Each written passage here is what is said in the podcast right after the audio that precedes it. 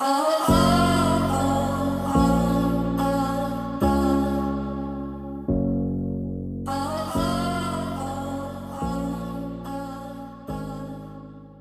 and welcome to Emma's podcast. In today's podcast, I have somebody who intrigued me. Actually, I kind of stalked him on LinkedIn.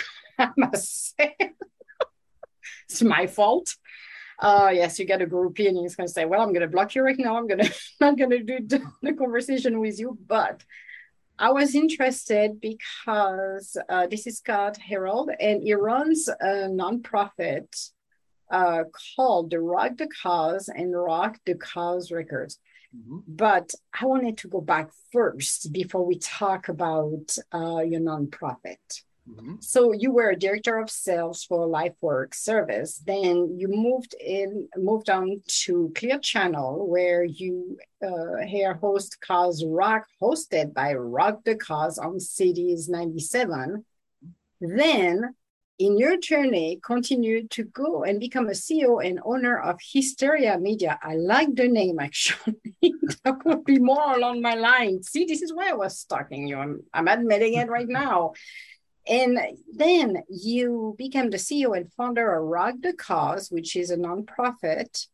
And um, I see director of business of music and vocational discovery high school for recording arts as well. Yeah. So, hi Scott, how are you doing today? Hello. good to good to speak with you. So, you got it. You have a very interesting path. To be I, honest with you, it's it's an amazing path you've got. Unorthodox, I will say.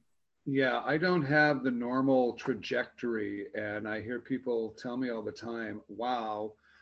when they when they hear the breadth of everything I do, they go, "Wow!" I mean, and and I'm and I mean that in the most humble of terms. I'm a pretty humble guy, but most people look at me and say, "Wow, that is that is not the average trajectory that most people would take." I mean, I've got yeah, there's a, there's many many different paths that all kind of tie tie back to the same suit. Oh, absolutely. So I want to start at the beginning because um, it's amazing to see that uh, you the way you started was to be the director of sales from LifeWorks, then on air host. So mm-hmm. I'm curious to know when you were working for LifeWorks Services, which is a nonprofit as well. So, so you started in nonprofit organization, am I correct? I started in the corporate world. I okay. was a, you know my LinkedIn uh, should show this, but that's okay. It's I I went to school for theater and um, you know, oh. I, grew up, I grew up in southeast Nebraska, um, outside of Omaha, and my mom raised three boys on nine thousand dollars a year. And my father left when I was 13. He was he was not someone that was present. Okay. So we grew up, we grew up in really intense, severe poverty, and I, I put myself through college wanted to be in theater, wanted to be that, you know, back in the 80s, we called it the, you know, the the Brat Pack, you know, with Molly Ringwald and, you know, you know all, the, all the people were doing movies like Pretty in Pink, et cetera. I wanted mm-hmm. to kids. But then I got into furniture sales because I needed a job. And I yes. started working for a company that made custom built leather furniture. I was 25 years old. I needed work. I was out of college. I really wasn't doing anything. I was just kind of laying around my apartment all day long, uh, listening to Donovan records and and and reading obscure romantic poetry. And it's like I got to get a job. I got to work. So I got a job working in furniture um, because my theater background gave me sales experience. And you know, from there, I parlayed that into uh, going to work as the senior vice president of sales and executive vice president of sales for different companies that service merchandising and merchandising placement in some of the world's biggest consumer brand, brands like Target, SuperValu, 3M, you, you name a major mm-hmm. major retailer or a major consumer brand. I've probably had a marketing and merchandising team on it at one point. Then I decided one day I woke up and I said, you know, um, I'm in the corporate world. Yep. I'm in mid 30s. I climbed up from, you know, abject poverty to being in my mid 30s, making $100,000 a year in sales. Mm-hmm. And um, this isn't me. This is not who I am. I, I am someone who comes from humble means. I have a heart and a soul. I don't like laying people off. I, I yeah. don't like aspect of making all this money that only that only benefits angel investors and consortium yep. Etc. I, I don't like this. So I started a nonprofit called Rock the Cause. And at that time, it was really something that was an idea. I'm a musician. I play in bands as well. I said, well, let's let's throw this interesting nonprofit together that will throw concerts and engage young people, get young people into giving. You know, at that time in the in the mid 2000s, a lot of um, nonprofits were experiencing a loss in stewardship because the population aging, et cetera. It's still it's still a chronic problem. So originally, it was supposed to just start out as um, you know a nonprofit that through mm-hmm. concert and the door, you know, young bands would play and the door would go to various causes, et cetera. And then one day I got a call from uh, a friend of mine here in the Twin Cities. We're based out of the Twin Cities. And um, he said, I think Rock the Cause needs its own record label. And I've got a charitable CD. He, he also, my friend uh, Mike Besser, also owned a record label called Grainbelt Records. Okay. I've got a charitable CD that's come across my desk. I can't do anything with it. I think Rock the Cause needs its own record label. And I'm like, well, I, I have no experience doing that. Mm-hmm. He, goes, he goes, you'll learn and he got on the phone with the Orchard, which um, is the largest digital distribution service in the world for music. They are a division of Sony Records and Sony mm-hmm. Entertainment. And we got a, a, distribution deal, and we started releasing music for charitable causes. And we've had five number one hits. Um, our music, we've sold uh, half a million charitable downloads. We've sold 50,000 physical and digital records. We've been streamed tens of millions of times. We've impacted, you know, tens of millions of people around the world through music and videos, etc. We've served over 50 different causes, and um, it's been it's been incredible. And from there, you know, based on that experience, I Junior Achievement one day called me up on the phone and said, "Hey Scott, you know, we we've got this school in St. Paul that that serves underserved populations of youth, many mm-hmm homeless. Many of them are dropouts. They're kicked out, pushed out. Um, there's gang related activity, et cetera. It's, it's, it's a, a tough situation with these kids. And yep. they don't understand the idea of corporate giving or yep. nonprofit giving. It's not, it's, it's foreign to them. It's not their world. Can you go and teach them? Mm-hmm. That was high school for recording arts in St. Paul. And I fell in love with the school. And then the school said to me, you know, we need somebody in here that really knows how to teach the young people about the business side yes. of the communications industry. And would you be willing to spend some time here at the school as paid staff to help do this? So I can currently still run Rock the Cause Records in addition to um, teaching at the high school for recording arts and leading the educational discovery program. Um, I have at any given moment anywhere from 15 to 30 paid interns who are 16 to 18 years of age, making 15 bucks an hour, who are creating content, nice. records, servicing media to the press, securing airplay for artists um, on my record label. And, you know, my record label, you know, last year I, we had a project with Bonnie Raitt, the Indigo Girls, and, and uh, several Indigenous women called No More Pipeline Blues. Mm-hmm money to stop uh, pipeline three here in Minnesota. And my students were hand working that to the media, making 15 bucks an hour. And um, I won the, uh, here in, in, Minnesota, we have uh, Ramsey County, mm-hmm. which is the largest and most diverse county. And this year I was awarded the Vic Vern Award by Ramsey County, which is their highest social services award that they give to people who go above and beyond to show dedication to young people. Um, and uh, in terms of education and providing employment opportunity to them. So yeah, that's my trajectory, man. Very different. That that that's a different one. But I'm curious to know because you mentioned at the beginning you went for the arts and theaters and things like that. So what gave you the inspiration? Because like you said, and I I can relate to because we grew up poor. So yeah, it's not like uh, we were born with a silver spoon. It was the reverse. We got the the rusted one, actually, yeah. silver spoon. We got a spoon at all. yeah, exactly. That wasn't a spoon at all. We thought it was a spoon, but he wasn't looking back. But uh, you know what I mean? It's like you're going through struggles. But I'm, I'm curious to know because um, when you grew up, where did you got the, um, the, the mindset uh, as a kid to think about the theater, to think about all of that? Because, you know, if you take different kids from uh, who live in, in a stage of poverty, poverty, some will have their imagination and like you, somehow you get attracted to it. And I'm curious to know how.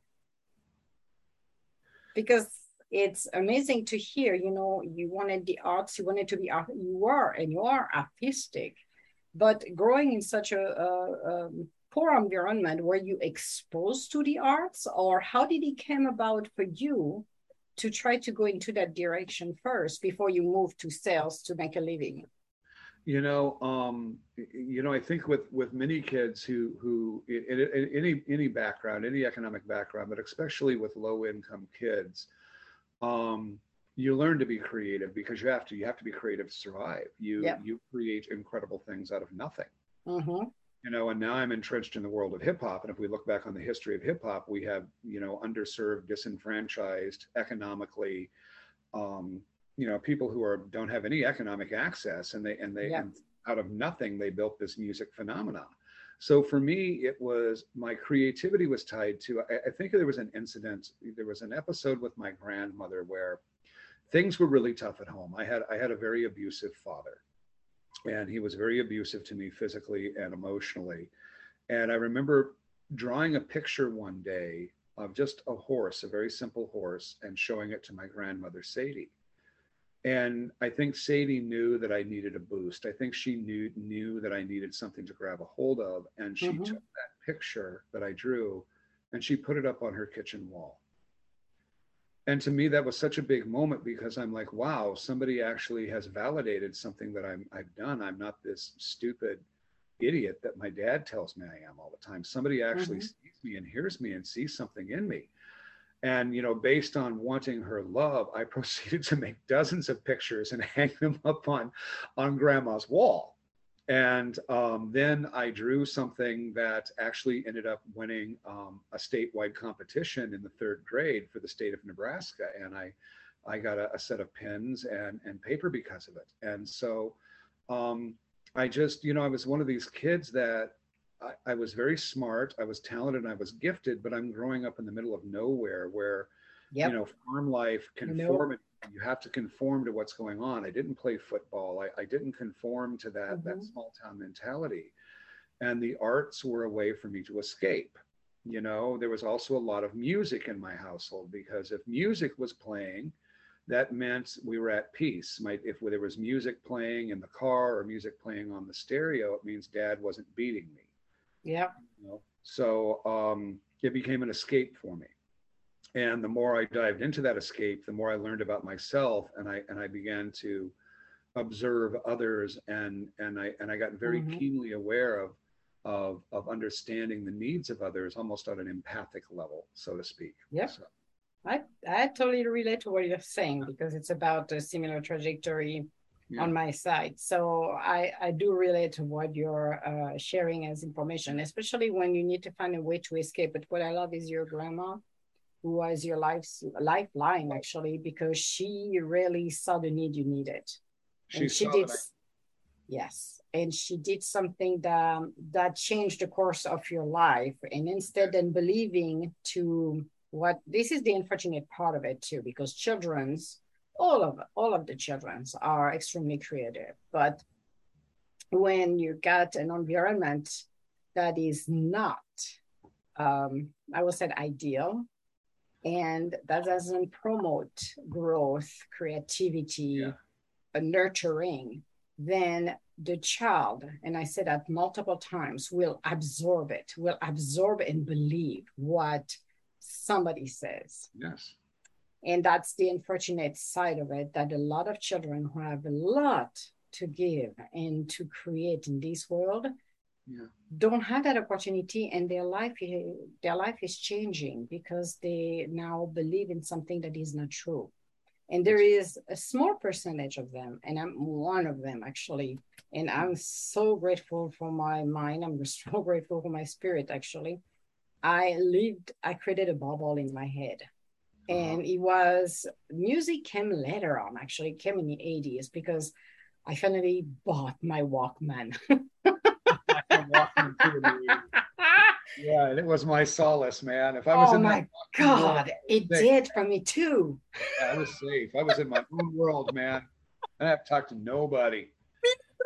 And you was at the beginning in europe of fm because yeah. everything was am yes and i hooked myself up on, uh, I had one uh, FM station who actually was picking up other uh, um, radio from here in the US. So we could listen to some of the shows, which I'm like in English, it's like, what the heck are they talking about? Who cares? But the music was there.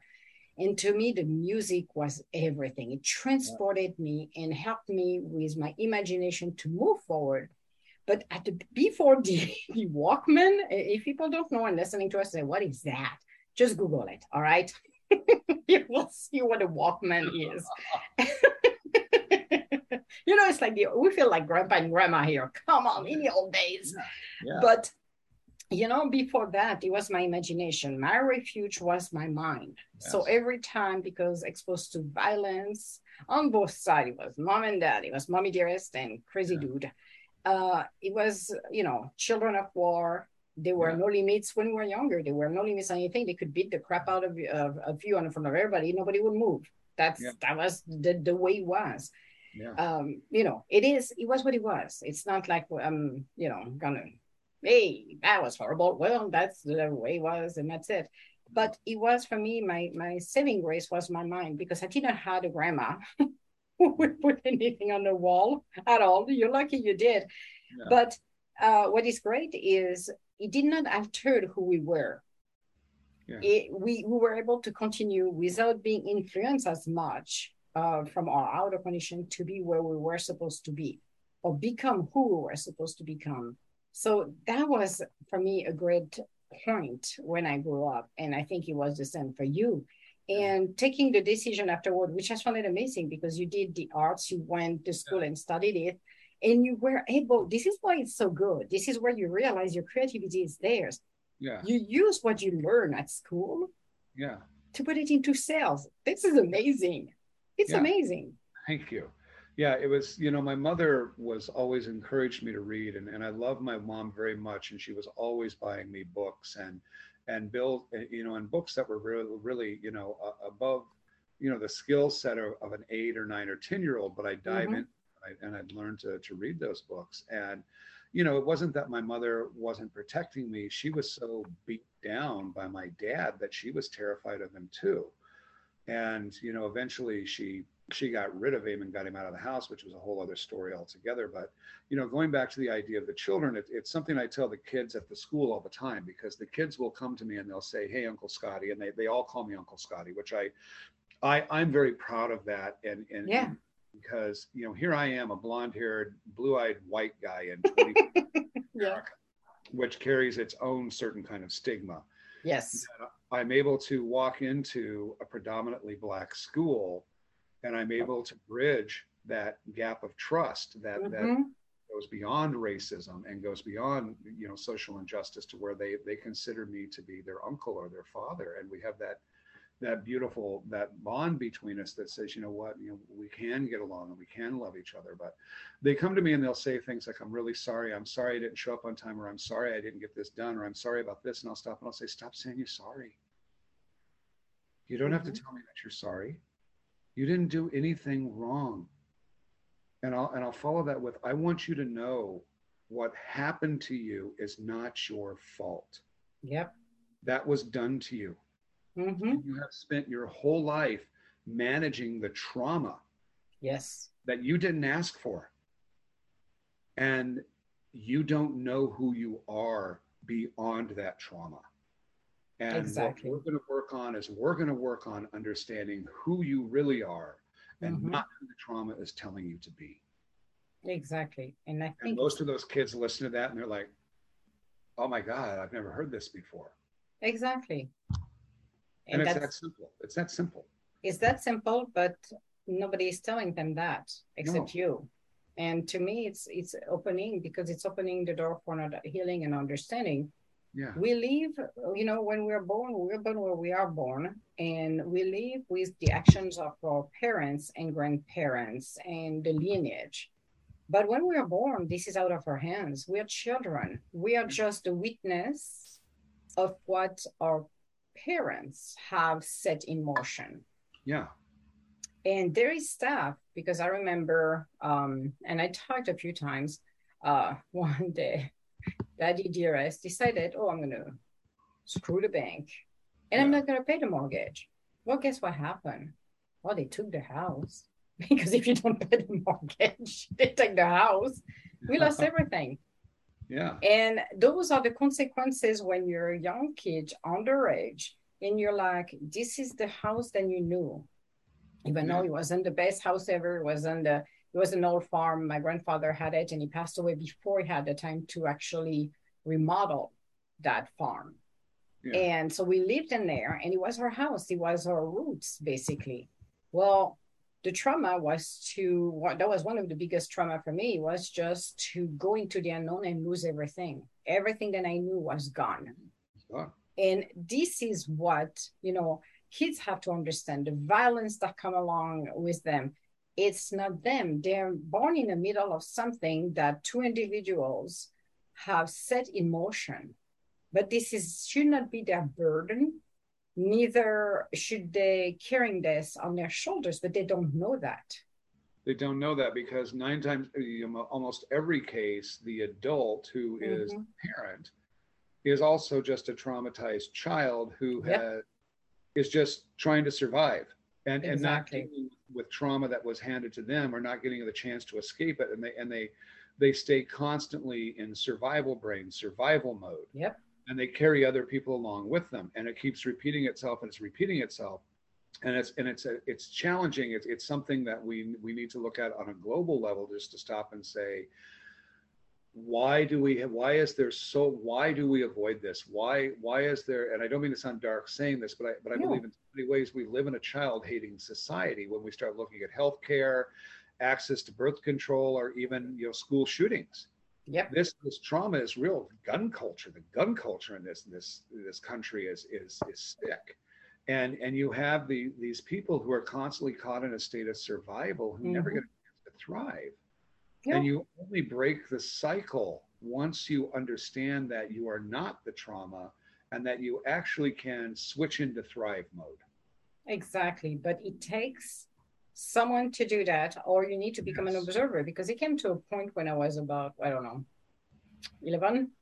I looked at the situation where we were and I'm like, that was way before, a few years before we lost the house. And I'm like, hmm, those two are the most toxic individual ever. It's like a nuclear bomb every single time. I'm like, this is not something I want in my life. Yeah. Their monkey, their circus is not mine. And I'm like, yeah. I'm not going to reproduce this. I do not want this in my life. But I became the observer. I look at them and say, they're crazy people. Okay. I never felt, first of all, in the place where I was over there to start with, because I was an odd uh, um, kid, meaning I never thought the same way that they did. It was, I was in a different plane. Thank God, actually, yeah. because oh my God, that would have been an unfolding disaster. But it's observing it and realizing it what are they doing? Do i want this in my life? Do i want to to follow their path? But most of the children don't know that because they're so accustomed to see it they don't think can i break the cycle? Is there something wrong? Because it's normal. Yeah, it's normal. It's normal for them and they've been conditioned to do this yeah, that's normal for them. They don't know any other thing. And mm-hmm. I, I, remember when I was 21, I got in just before I left to move to, to Minneapolis. Um, I got myself into a little bit of trouble because I was an angry kid, and like you know, most most angry kids who grow up poor, you get yourself into trouble from time to time. And I remember the the court system, and it was you know it was a misdemeanor offense. It wasn't anything felony or you know mm-hmm. yeah, it was a misdemeanor offense. But they they ordered me to go speak to a counselor and I remember going to that counselor and saying, Hey, you know, I'm, this is what my life has been like growing up. And I remember that counselor looking at me going, You do realize that what goes on in your household is not normal. And I looked at him, I said, Well, what is normal? What's normal? Exactly. And he looked at me and goes, Did you feel like you had plenty of food when you were growing up? I said, mm-hmm. No goes, did you feel like that you could come home and know that you were you had a reasonable expectation of safety? I said, mm-hmm. no. He goes, that is not okay. And yep. he said, that is the problem. What you went through is not your fault, and no child should ever have to go through that. And I need you to understand that was not your doing. and you need to stop beating yourself up for it. What you did, what happened to you, is not your fault. And it was a, it was a turning moment for me to stop and go, oh, whoa, wait a minute, this doesn't happen to everybody. Exactly. Isn't it a shocker when somebody say that to you? Yeah.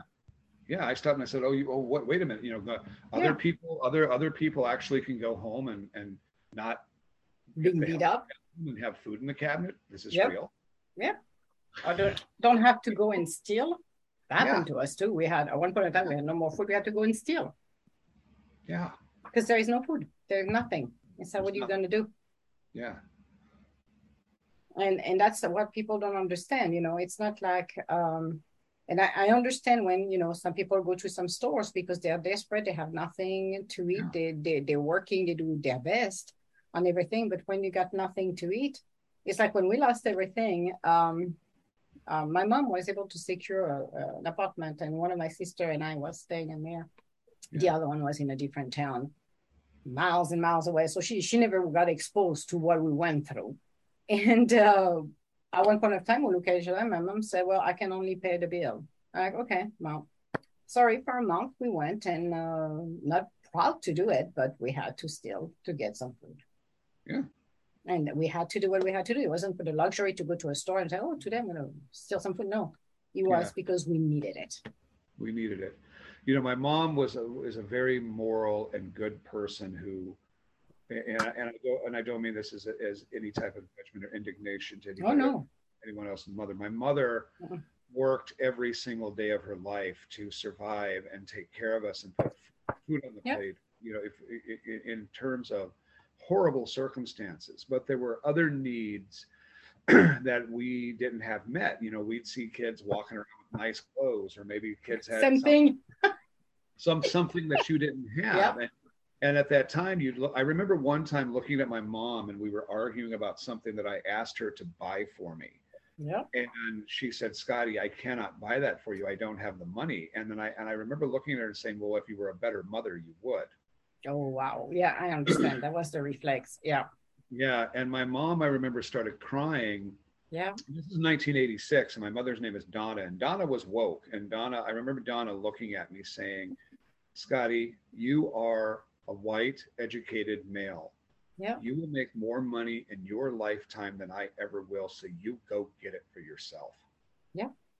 And at the time, I thought, oh my God, she is just the, you know, the wow, the worst woman ever, the worst mom ever. And now I look back on that, and I'm still very close to my mother, and and, take, and have to take care of my mother to this day. But yeah. I look back on that moment, and she was absolutely right.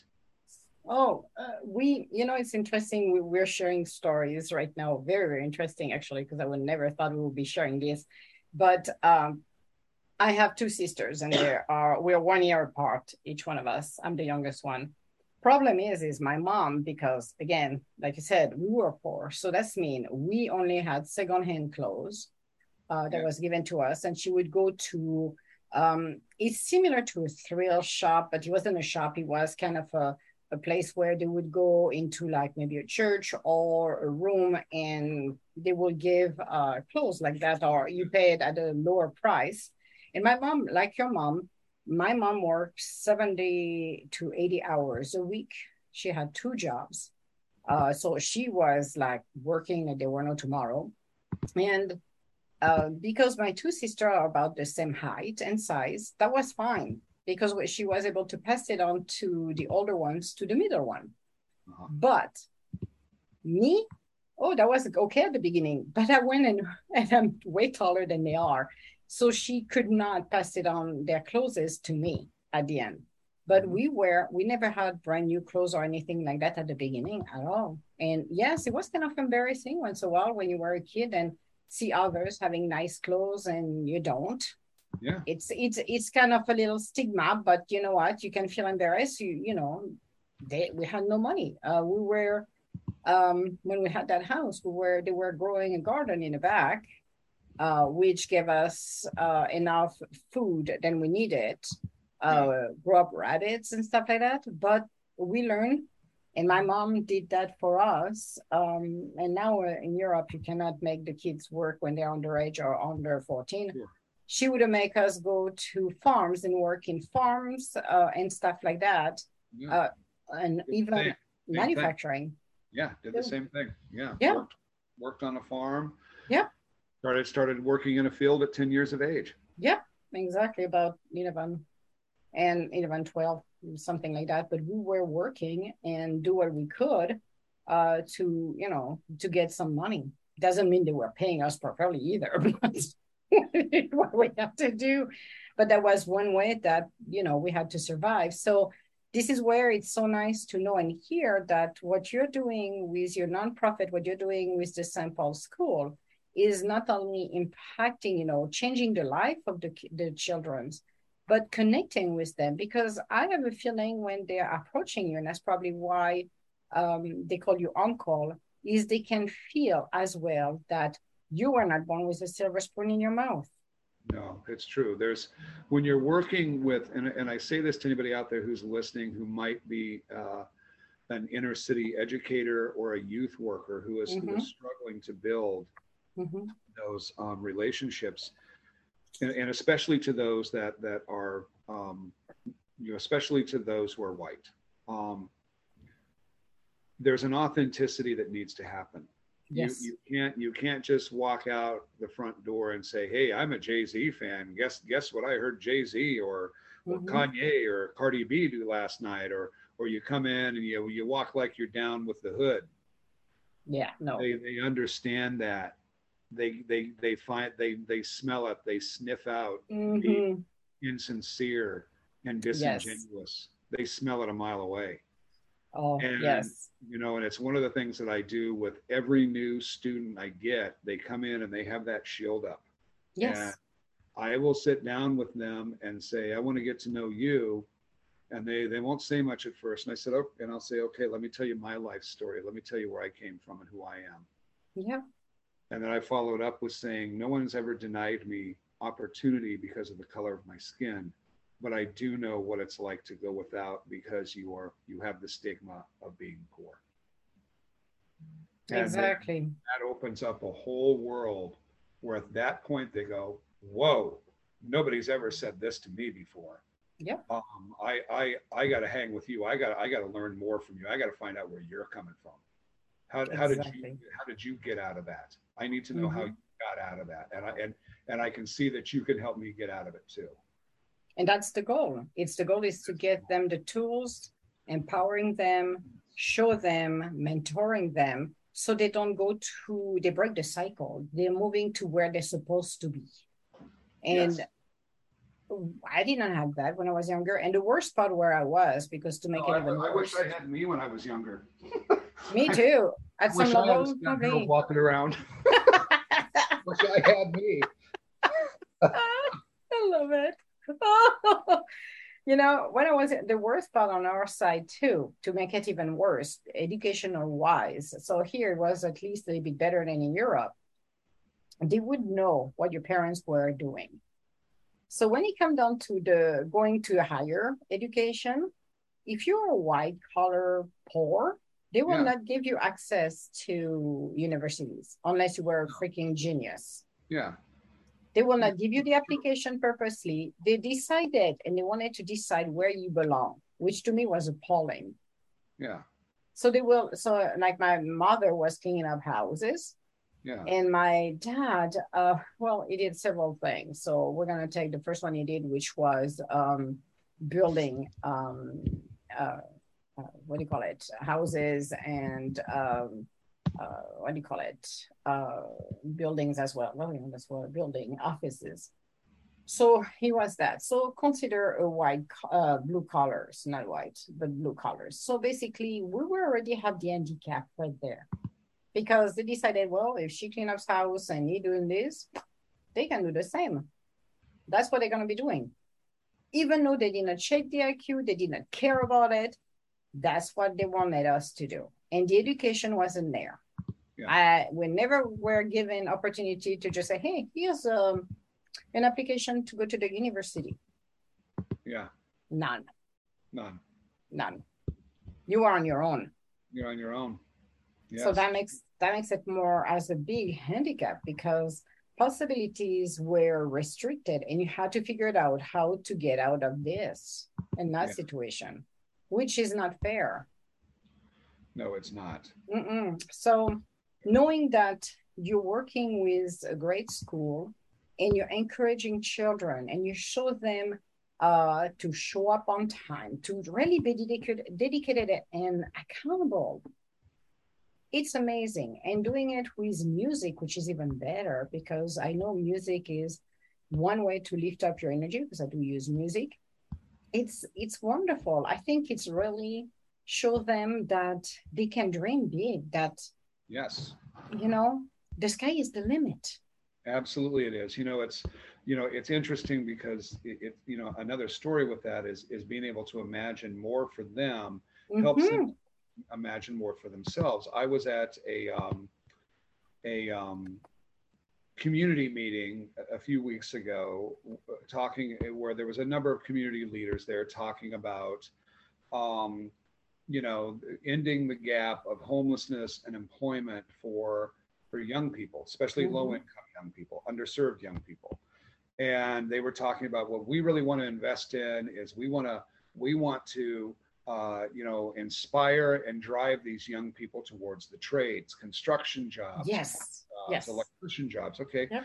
I look at that and that's great. Those jobs are great and they pay well. But I'm sitting here coming from a recording arts high school Mm-hmm. And I remember standing up in the room saying, Yeah, all of those things are great and they're needed and they're good jobs.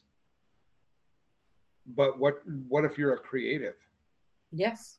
Are you telling this creative that you're not going to invest in who they are or supply job training unless you specifically say you're black, you're underserved, you're black, you're low income. The state thinks that the best thing for you is to be a yep. plumber and this kid wants to work in a film studio. Yeah. And and I told the people in the room that, and I said, you need to check your bias on this because you know the the biggest occupation growth in the United States right now, the fastest growing job sector is communications trades, audio yes. engineering, podcasting, mm-hmm. script writing, intellectual property management. And the room kind of looked at me kind of strange. And, and I said, What did y'all do during the pandemic? what did y'all do during the pandemic? Yep. You listened to podcasts. You, mm-hmm. you, streamed Netflix. You streamed Amazon. I said, now that we're out of, you know, now, now we're not out of the pandemic, but you know, we we're out moving about and milling about with one another again. You'll probably go to a concert or a live event this summer. Who do you think makes that happen? Exactly. And these jobs are readily available to these young creatives, and they mm-hmm. want them, and they pay well. So exactly.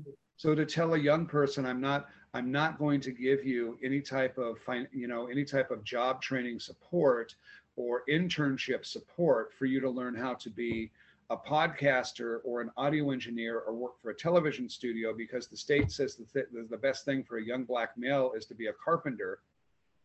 I'm sorry, that's racism. It just is. Well, I cannot call it racism because I experienced that. Yeah. Um, so I will call it segregation at this point. It's more segregation in my yeah. book because they're uh, it's more segregation because they're looking at your income. Yep. And they put you in a category. This is what really made me angry. Many many years yeah, later. Yes, right. They're categorizing. It's they're categorizing basically. If you are not in a bracket like we did, my parents were poor. We were not rich. Guess what? You're not going to have access to universities. You're not going to have higher education because we say so. And I'm like, wow what did I do to you? Because my parents are poor, so I cannot have access to this. But yeah. that's not fair. So you're telling me somebody who's maybe not as smart than it is, but their parents are white collar, making tons of money, they have yeah. access to everything. I even have an interesting story to share on this one, and that's a true story. I have a passion for um, jewelry, uh, stone, raw stone. In one of my, I was talking to somebody actually yesterday about that too. Again, and I put it on some of my uh, past podcasts when I talked about that too, is I have a passion for stone. I, maybe in a past life, was a stone cutter. I love stone, sure. precious stone.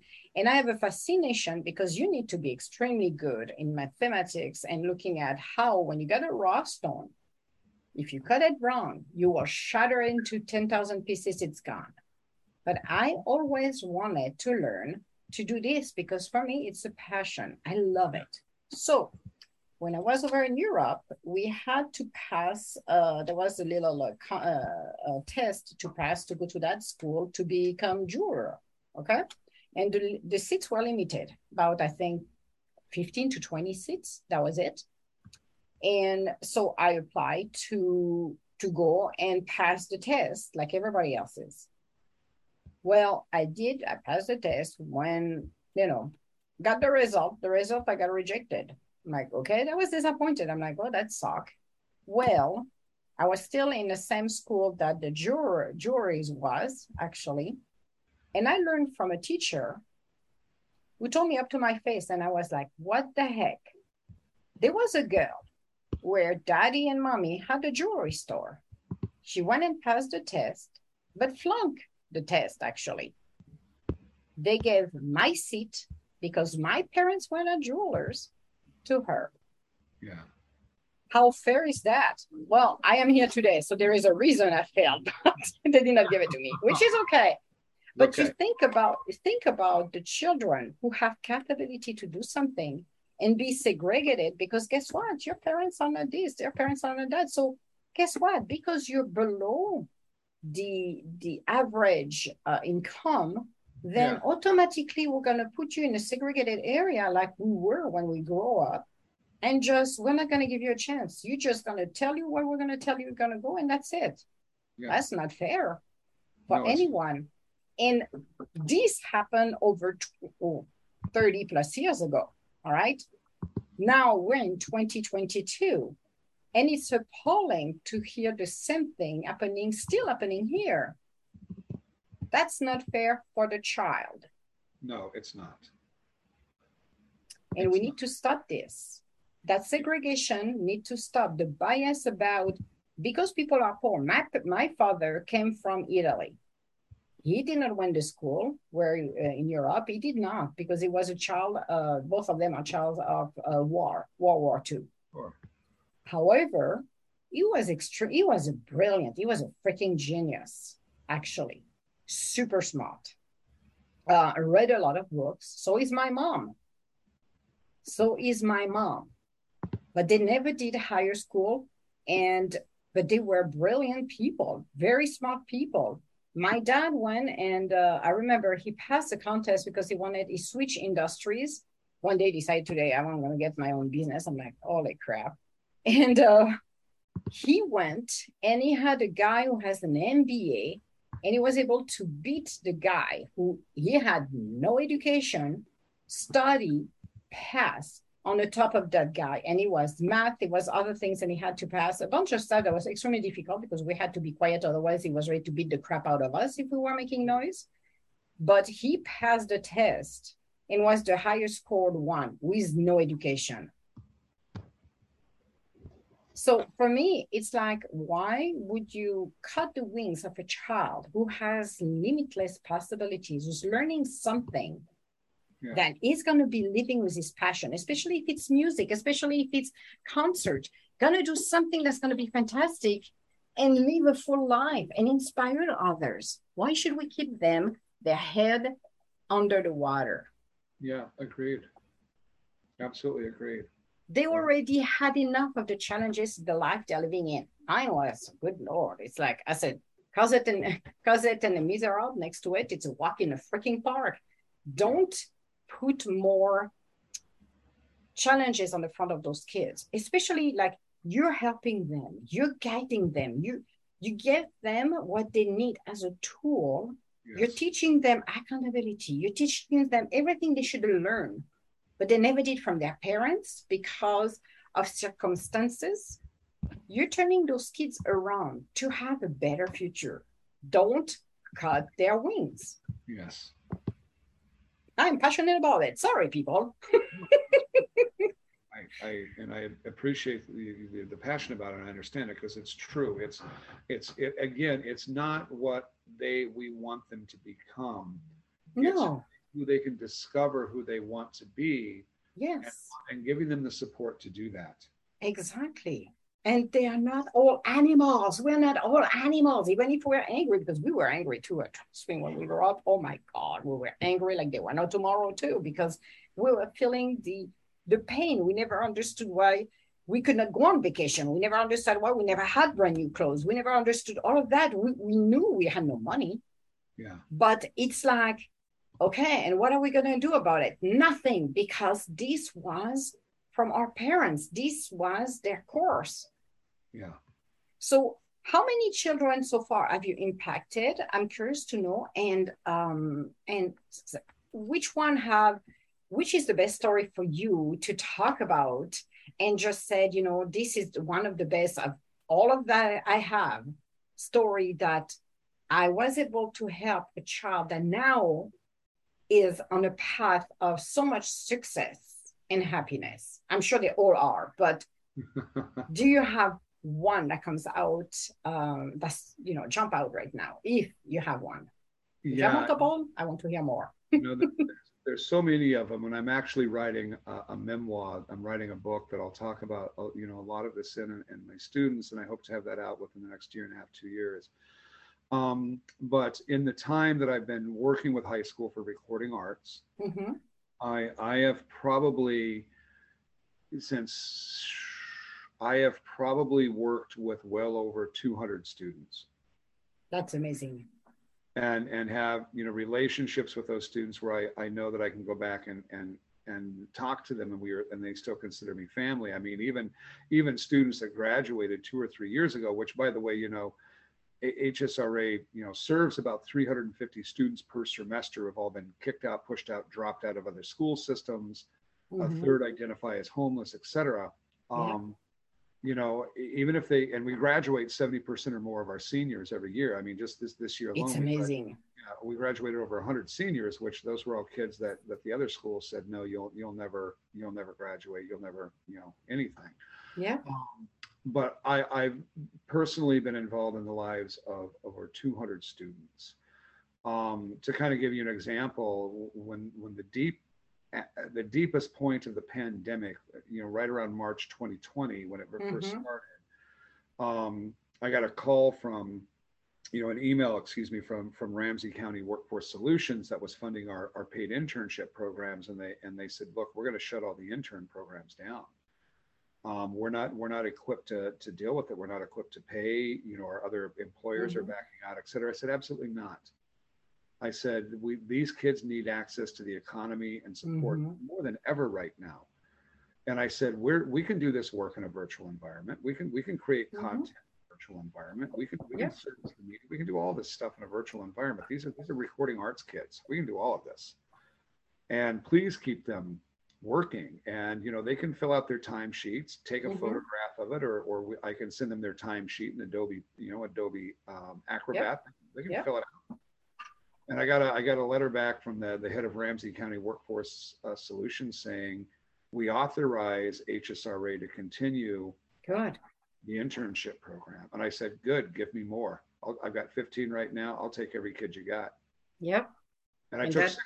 I took 60 that's wonderful. You know, it really showed that you have to fight. When you start to stand up for something you believe, people will pick it up very quickly and realize how much impact it has. And I'm so glad they yeah. did not shut it down. I am so glad you were able to convey the message that it was critical for those young children to continue and bring more on board from yes. 15 to 60. Yeah. And, then George, and then George Floyd was murdered. Mm-hmm. On the top of it, burned. Minneapolis burned. Yes, it did. Unfortunately. So that was that was an intense time, and uh, yes. uh, but you know when I think about a, a child that I've worked with, um, mm-hmm. there is, um, man, there are so many, but there there's a young Native American woman um, that I work with who, when I first met her, very untrusting, very unsure of herself. Mm-hmm. Um, you know, growing up in in, in a situation um, that was very unstable mm-hmm. and suffering from all kinds of depression and. Mm-hmm. Um, but I kept working with her. I kept getting her internships. I kept getting her jobs. I kept saying, "I believe in you. I believe in Good. you," and I kept challenging her. And the more she grew, she began to come out of that shell and you started to see this powerful voice and this leader emerge. Mm-hmm. but every now and then she'd get down on herself and say i can't yep. do it. I'm sorry. I can't show up. I, I haven't been around. I'm sorry i haven't been coming mm-hmm. to work. And again i never gave up on her. And Good. she graduated this spring. Wow. And um, she has her own apartment now. I'm so proud. And what's her first name her name is TT. No, and, I, uh, I want to give a shout out to TT for such yeah. not giving up and for you. And See, she has moved into this leadership role. She's actually an intern with something called Reconnect Rondo, which in Minnesota we have our, our, our the Rondo neighborhood, which is kind of like our own Black Wall Street, where uh, during the 1960s, a thriving Black neighborhood with over mm-hmm. 700 Black-owned homes, 300 Black-owned businesses. Um, the interstate system, they drove it through the entire neighborhood and destroyed it. Yep. And displaced hundreds of families. It happened in every mm-hmm. city across the United States. But yep. in Minnesota, we are specifically working on a project for a land bridge to put a land bridge over the top of Interstate 94 and reclaim that land with black owned home, black owned businesses, etc. And TT is part of a team of high school for recording arts interns who are doing a study um, making 15 bucks an hour and a 47 week internship to decide what will go on that land bridge and how it will impact future generations. That is wonderful. This is what powerful, this is what one person can do to me. All right.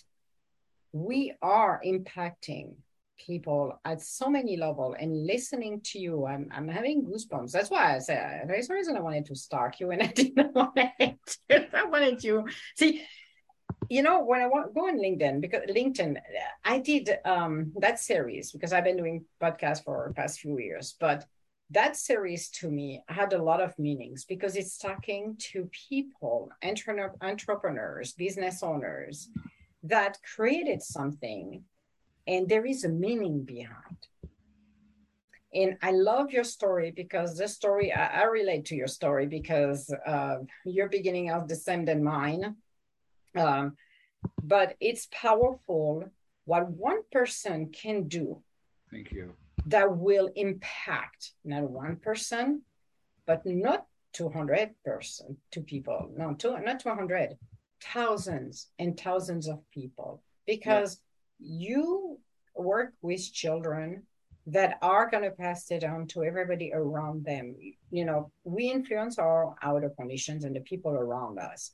So I always said, whatever I do here, where I'm at right here in the US, in Minnesota right now, will impact a person on the other side of the world because that impact is going to be carried on to others indirectly without them knowing. Yeah. And you have a pretty powerful impact. I love the fact that you're humble when you talk about it. Then that's why the children, I think, kind of keep you in check as well, because you're facing every time you meet a young child. Sorry, kids. As I say, well, I'm not, I'm a young adult. Fine, we're going to use it young adult at this point, not young child, because I said, well, am I say young child? Yeah. But a young adult who has gone through trauma, you have been able to sit down with them, take down the walls. Because I remember when I was a kid, oh, freaking A, there were a couple of triple walls and nobody were able to get in. You could not even put a little poke on my walls yeah. to try to figure it out. You, however, have been able to give and break that wall and connect with them. Thank you. They gave you the respect. You gave them their respect as well, but you yeah. did not broke Thank the you. respect by doing something totally idiotic, quote unquote. You know what I mean? Abusing, abusing your power where you are. You know, because some people will do that, yeah. but you don't. You're supporting those children. You're encouraging them. That the beautiful story you just shared with this beautiful indigenous person who has gone through trauma, you have not give up on her. No, and that exactly, and that is amazing because those children need the support. And we always say there is one word they should know. I believe in you. believe in you. Nobody said that to children's. Nobody believed in me. me, I was a lost cause. So I'm like, no, she's crazy enough. We don't know what she's gonna do. That was you would have asked everything from my mom. She, well, my older sister wanted to be a chef. She's not a chef now, but she she went to school for it. She decided the middle one should be working in pharmacy for some unknown reason because that was her dream, and she decided to put it on her. And me, well, I was the lost cause. So basically, I could have gone to the recycle bin and I would have been it because we did not know what the crazy one would be doing. Well, that was it. But they were not, the word I believe was never part of the language yeah. where I grew up. It makes a huge impact, like your grandma said the word, I believe in you. Yes. By putting that beautiful drawing you did on the wall. Yeah. She put that stamp and said, I believe in you, without using the words, probably just by the gesture. The gesture that's what you're doing today with those children. To me, is an amazing journey you've got. That's why I was stalking you because I knew there is something we needed to talk. As I said, I know there is people like, "What do you want to talk to me?" I want to talk to you because there is something. There is a message, and I want people to hear your story because that story is going to inspire others. Thank you. Thank you. You know, you know, carrying on the tradition of, you know, they talk about carry it forward, carrying on the tradition of of what my my grandmother did for me. Mm-hmm. That a couple of little girls who who live in the apartment building that I live in, and um, they don't have dads around. Mm-hmm. And I will come home some days, and I've told them, "Oh, you can just go ahead and decorate my door however you want." And I will come home some days, and these little girls have taped their latest drawing to my front door. Mm-hmm. And a few minutes later, I'll get a knock at the door, and I'll look out, and, and there one of them stands, and I'll talk to them about their artwork and say it's beautiful. Mm-hmm wonderful and I believe in you. And and I, I remember one time we were having we were having some some uh, a small community party community gathering here in, in our building. And i told the two little girls well you know there's going to be a lot of people here tonight. Why don't you set up a table and sell your artwork? Exactly. And those little girls sat there and sold their artwork all night. They really cleaned up man. Exactly. Cleaned up you know? So, but, but, you, know, know what it's one of those things where I know they need it, so I do it, you know? Exactly. I needed the inspiration and the beliefs because they need somebody to support you. And that's what it's hard because when you grow up in such a harsh environment, or you have a parent that is not present in their lives, and the other parent is always working, trying yeah. their best. If you don't have somebody to encourage you, to look at you and just said, I believe in you, you got it. Yeah. That makes a huge difference. Makes a That's huge... an inspiration. And the hardest part for you as well is when you meet those kids at school, they're already deep in in the pain. They're already deep in a fly or fight mode. Yeah, they are. They so you have to remove that. You have to recondition them, quote yeah. unquote, to realize, hey, it's not you. It's the yeah. circumstances, the outer condition you're in sure. are not yours. And this is very hard to um, to show a child, a, a, young adult, it's not your fault. Yeah, that's true. You're just what, what I want to say is I will never use the word victim because this is not the case. No. But you're just part of it. You, you are here and have to deal with the circumstances of what was set in motion. Yes. And it's it takes courage to do what you're doing. It takes patience. It takes love and dedication. And really, I'm sure there is probably some of those young um, um, kids, teenagers, where he probably said, Oh my God, I'm being challenged this time. How I'm going to get through to you or her, him or her, Absolutely. to get the message. Yeah. There have been many times when I've looked at a young person and said, I love you no matter what Mm-hmm. Just don't make me come visit you in the penitentiary on Christmas Day. Exactly.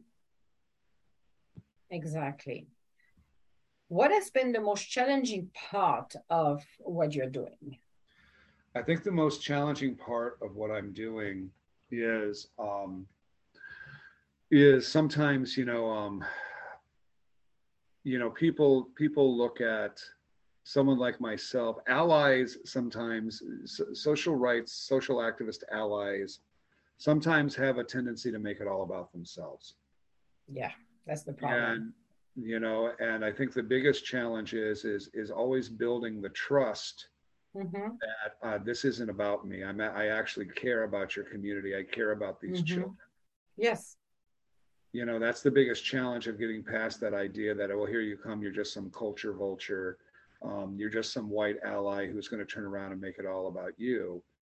And that's that's the hardest thing to overcome. The other thing that that it, that is difficult to overcome is to get people to listen and understand what the needs of these young people are and and yeah. often i'll be effective at you know if we need to do a food drive for them mm-hmm. You know I, I will use my organization you know to rock the cause to, to do a food drive for them and collect you know food other stuff um, but it's you you can really tell the incredible stories of these kids and maybe you'll see one or two likes on a Facebook post or an Instagram post. But then if you post something that's just like a picture of a cat, you'll get 150 likes. And and to me, it's like it's it's indicative of people just kind of tuning out and not wanting to have to face the fact that um, there is real hardship in the world. People people these days, especially, the I always hear people say, "Oh, the world is so uncertain right now." Well, guess what? The world's always been uncertain. Yep it's, it's just the veil is lifted back and exactly being forced to look at it. And you can either look at it and move forward, or you can stay in la la land and deny it. But that, what I love is the fact that you studied something that's changed the life of the of young um, people who, again, it's a question of segregation. I'm going to use the word segregation because that's what it is. I it's am too a, from now on too. It is segregation. It's not racism because I know, you know, per my experience, oh, there was some racism on us because we got an Italian name, so it did not help either. But, sure. but in general, they did not care. It was segregating is, do you make the income below or above? Oh, you're below, so we're going to segregate you, and you're just going to no. stay low as we wish. No, and to me, that segregation needs to stop because it can be any, you know, color skin. It doesn't matter of the color skin. It doesn't matter Oh. it's where you're born and how much your parents have on their banking account. That's all. You're absolutely right. And you know, you have taught me something here today too. And I'm going to start using that and looking at it more as, you know, especially from my story and where I grew up and understand what yeah. This isn't about this. This is about segregating yes. including people because everybody who does not have access to the economy, everybody who doesn't have yep rights, everybody who doesn't have equal playing ground, they are segregated and they yes. are all fighting the same battle. Exactly. We need to stop, and I'm going to say that up and loud, and people are going to like me. I don't care. No, we need right. to stop to use the color of the skin of anyone because it's not the skin or the color of the skin. It's how much do you go above the threshold of middle class, or are you considered basically poor lower class? If you're lower class, most people, unless you're a genius, they will not give you access. So the segregation needs to stop. And instead of looking at where you're born, who are your parents, look at the child. Yes. We were not given a chance to go to university because they didn't want to give it to us. Why? Simply because my parents were not white collar.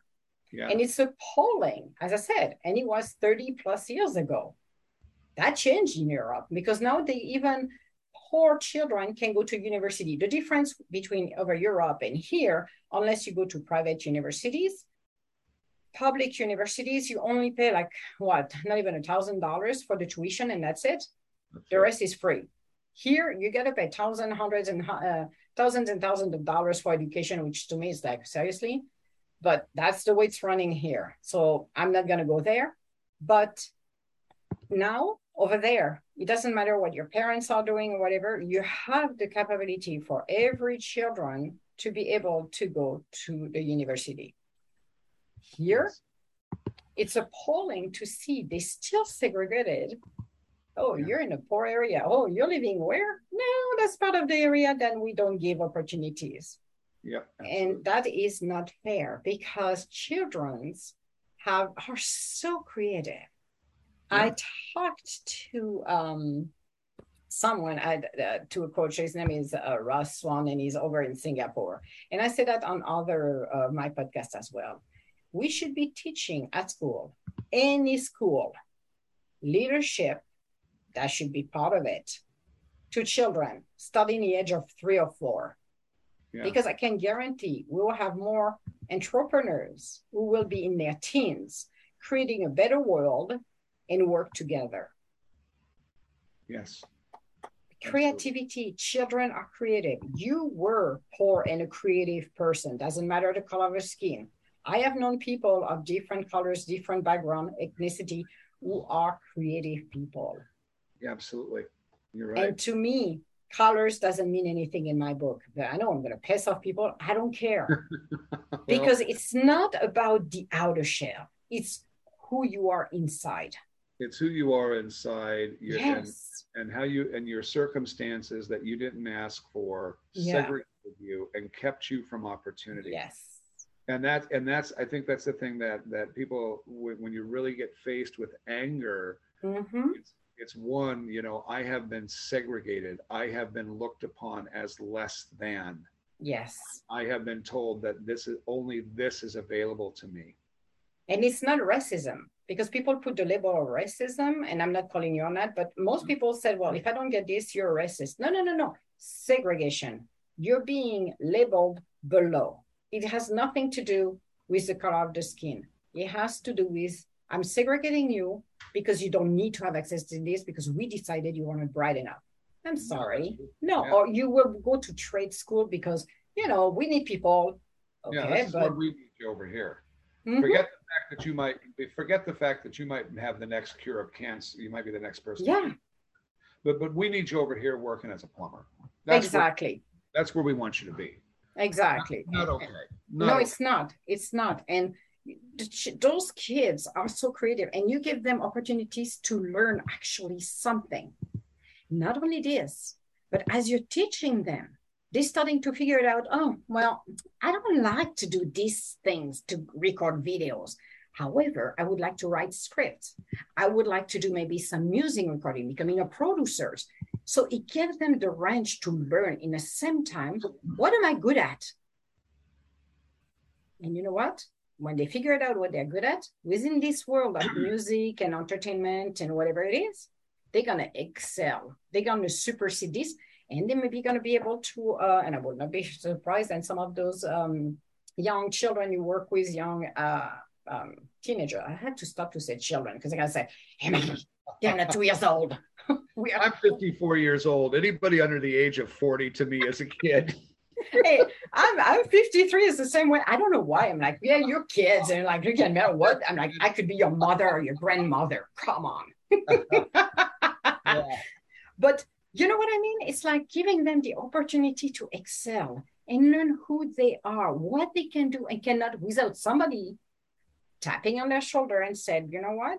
That's not that good. Let them explore and they will figure it out. That's what gives them the opportunity to open up with their creativity, to give them, I believe, um, being more secure, being more grounded, authentic, and know themselves. Yes. Yes, You're, absolutely. I'm sure from the beginning that you meet a, a young um, a teenager to, I don't know, a full year, I'm sure you see the transformation from somebody totally close to the world to yeah. somebody who is not that person, but truly who they are. No, it's true. It's it's an amazing moment when you see it happen because you'll see the young person come in and maybe they've been to five, six, seven, sometimes even 10 different high schools. They've, mm-hmm. they've all over the place. There's no stability. Mm-hmm. They come in and, and we have a, a, program at, at High School for Recording Arts. It's, it's our, uh, what we call Aztec program.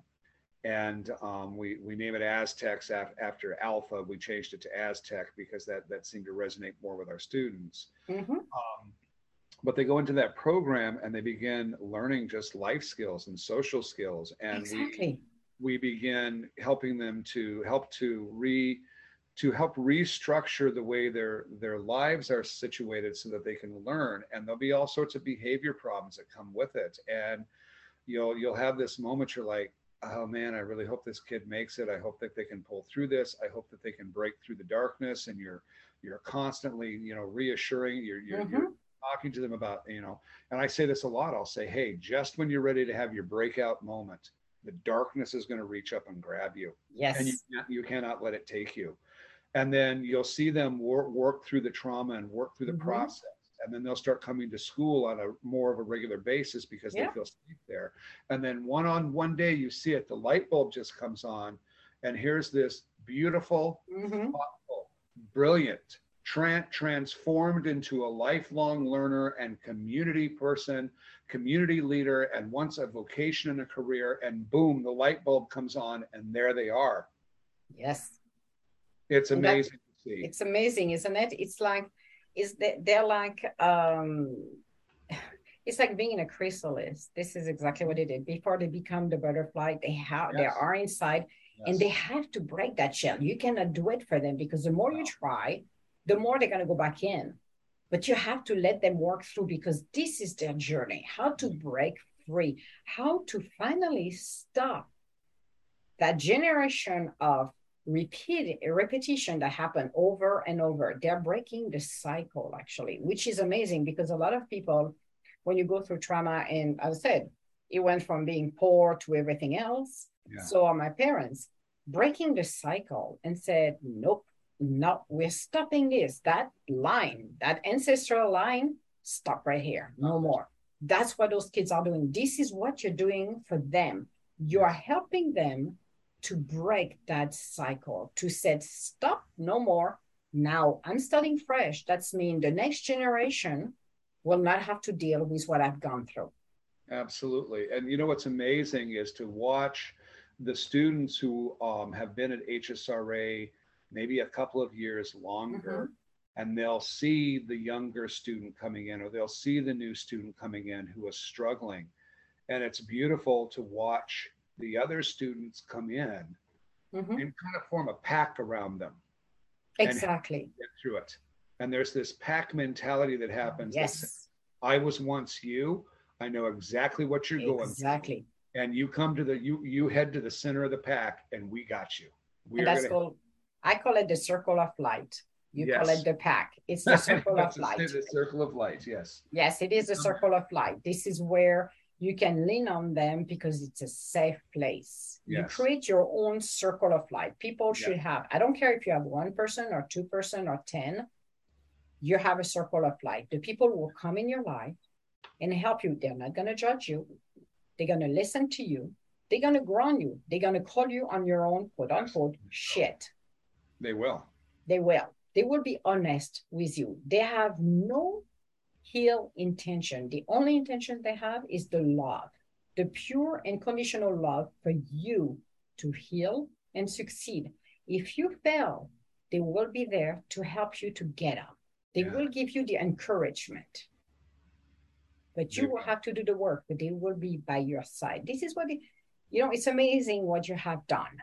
That's the reason I wanted to talk to you it's amazing. And I wish, and I know this is going to be uh, played around the world. So I'm very humbled to have you today because this is what one person can do. Well, thank you for seeing and hearing me, and thank you for giving me this space.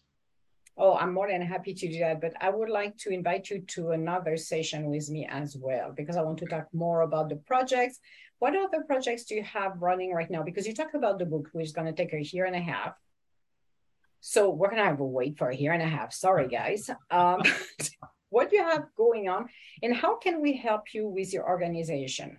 You know, um, we've got so many different projects that are happening right now. Um, you know, one, we're constantly working on new music with my record label. So we have a number of new artists that we are um, bringing on board. Um, I'm doing um, a lot more with Afrocentric artists um, you know, and and we realized, you know, the organ, the record label is called Rock the Cause, Rock the Cause Records. Mm-hmm.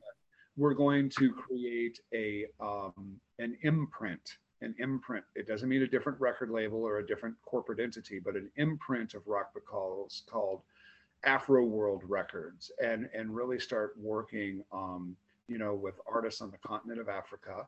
Mm-hmm. And artists who are really playing music that is more influenced by the diaspora of um, indigenous cultures around the world.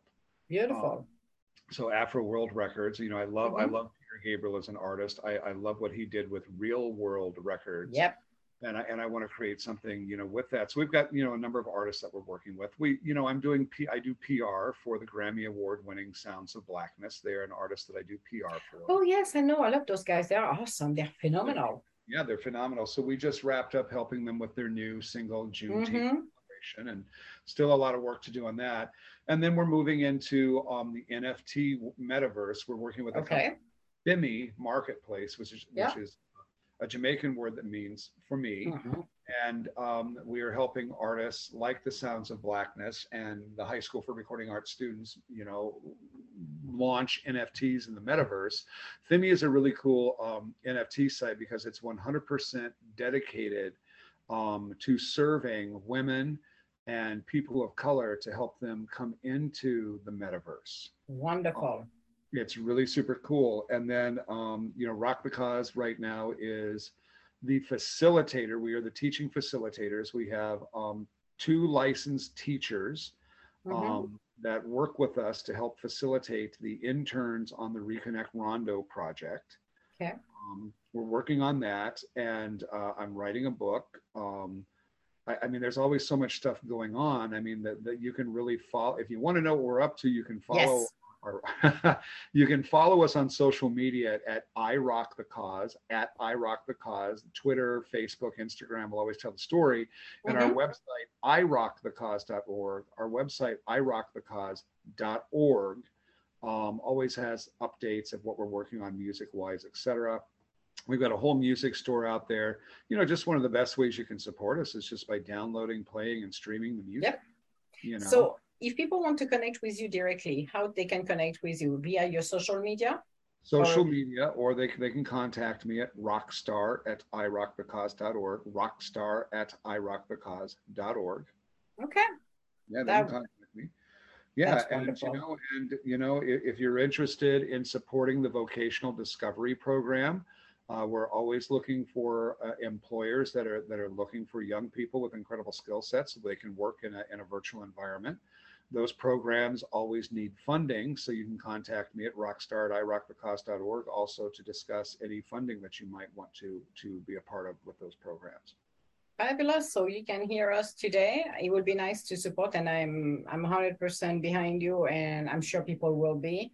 Uh, please support this absolutely wonderful cause. As you can hear, it's an amazing transformation for the uh, young uh, uh, adult. We're gonna call them a young adult. I was ready to say young child, but it's young adult. Let's be correct before somebody slapping my on my fingers and Emma, come on. But uh, no, but to support your cause because I think this is one of the most uh, empowering stories I've heard um and it's so beautiful so i want to do another episode with you in a couple Sure. months see how you're doing how what's going on with you and talk more about what you're doing because seriously i love it. There was a reason i stalked you and i was like no i want to talk to you. And it's like no probably not. What do you want from me? Oh i want to do a podcast. Come on. Come on board. Glad you asked. And you know, next time maybe we can include some of the voices of the young people I work with. And by the you way, you know what? It would be awesome if we could do that. And we could have the, the young people here, and they can tell you about the things they're working on because you can hear it from me, but I think it's better to hear it from them. And the other thing is, if people out there are interested in high school for recording arts, you can learn more about their work at hsra.org. Again, that's hsra.org. I would love that because it could inspire the other to do exactly the same than what you're doing somewhere else. And that would be awesome if you people do that. And Yeah. yes, that's a great idea. Uh, why don't we schedule something behind the scene and Yeah. have uh, some of those young kids, Alright, sorry to say the word, young kids, and have them talking and you know, they're going to be interviewed by Emma. We're going to have a conversation and it's going to be awesome. It'll be awesome. Yeah. No, I think I think you're the the listeners out there would enjoy actually hearing the stories from the young people themselves because they have they have been through an incredible journey. Exactly. We we have we have shared our journey, but I'm sure that theirs are not are even more inspiring. And for anyone who's listening around the world, they're going to be inspired by their journeys as well. That's what to what that's what the reason I'm doing this. It's one of the main reason is to be able to share stories and people can relate and realize that, hey, if that happened to them, they were able- to overcome. They kept that inspiration. They light up the fire within themselves and being able to do that as well and transform their lives. So Absolutely. that's awesome. I am so humbled. I've spoken to you, Scott. I am so happy. I'm like, yes. So Such an honor to be here. I'm glad you asked. I, I, love telling this story, and the more people we can tell the story to, it's it's even more meaningful. Oh, trust me, it's going to be t- told everywhere. So this is the goal. So thank you so much for joining me today. Have a great day. You too, Emma. Thank you so much. Bye. Bye. Time for one person to another. All right, so let me put this one back down. I will cut the beginning here because people don't need to hear that. The rest will stay in unless we need to cut it for some unknown reason. Sure. Okay, we are ready to go. Are you ready? Sure. Fabulous. Hello and welcome to Emma's podcast. In today's podcast, I have somebody who intrigued me. Actually, I kind of stalked him on LinkedIn. I must say, it's my fault. Uh, yes, you get a groupie and he's going to say, "Well, I'm going to block you right now. I'm going to not going to do the conversation with you." But I was interested because uh, this is Scott Herold, and he runs a nonprofit uh, called the Rock the Cause and Rock the Cause Records.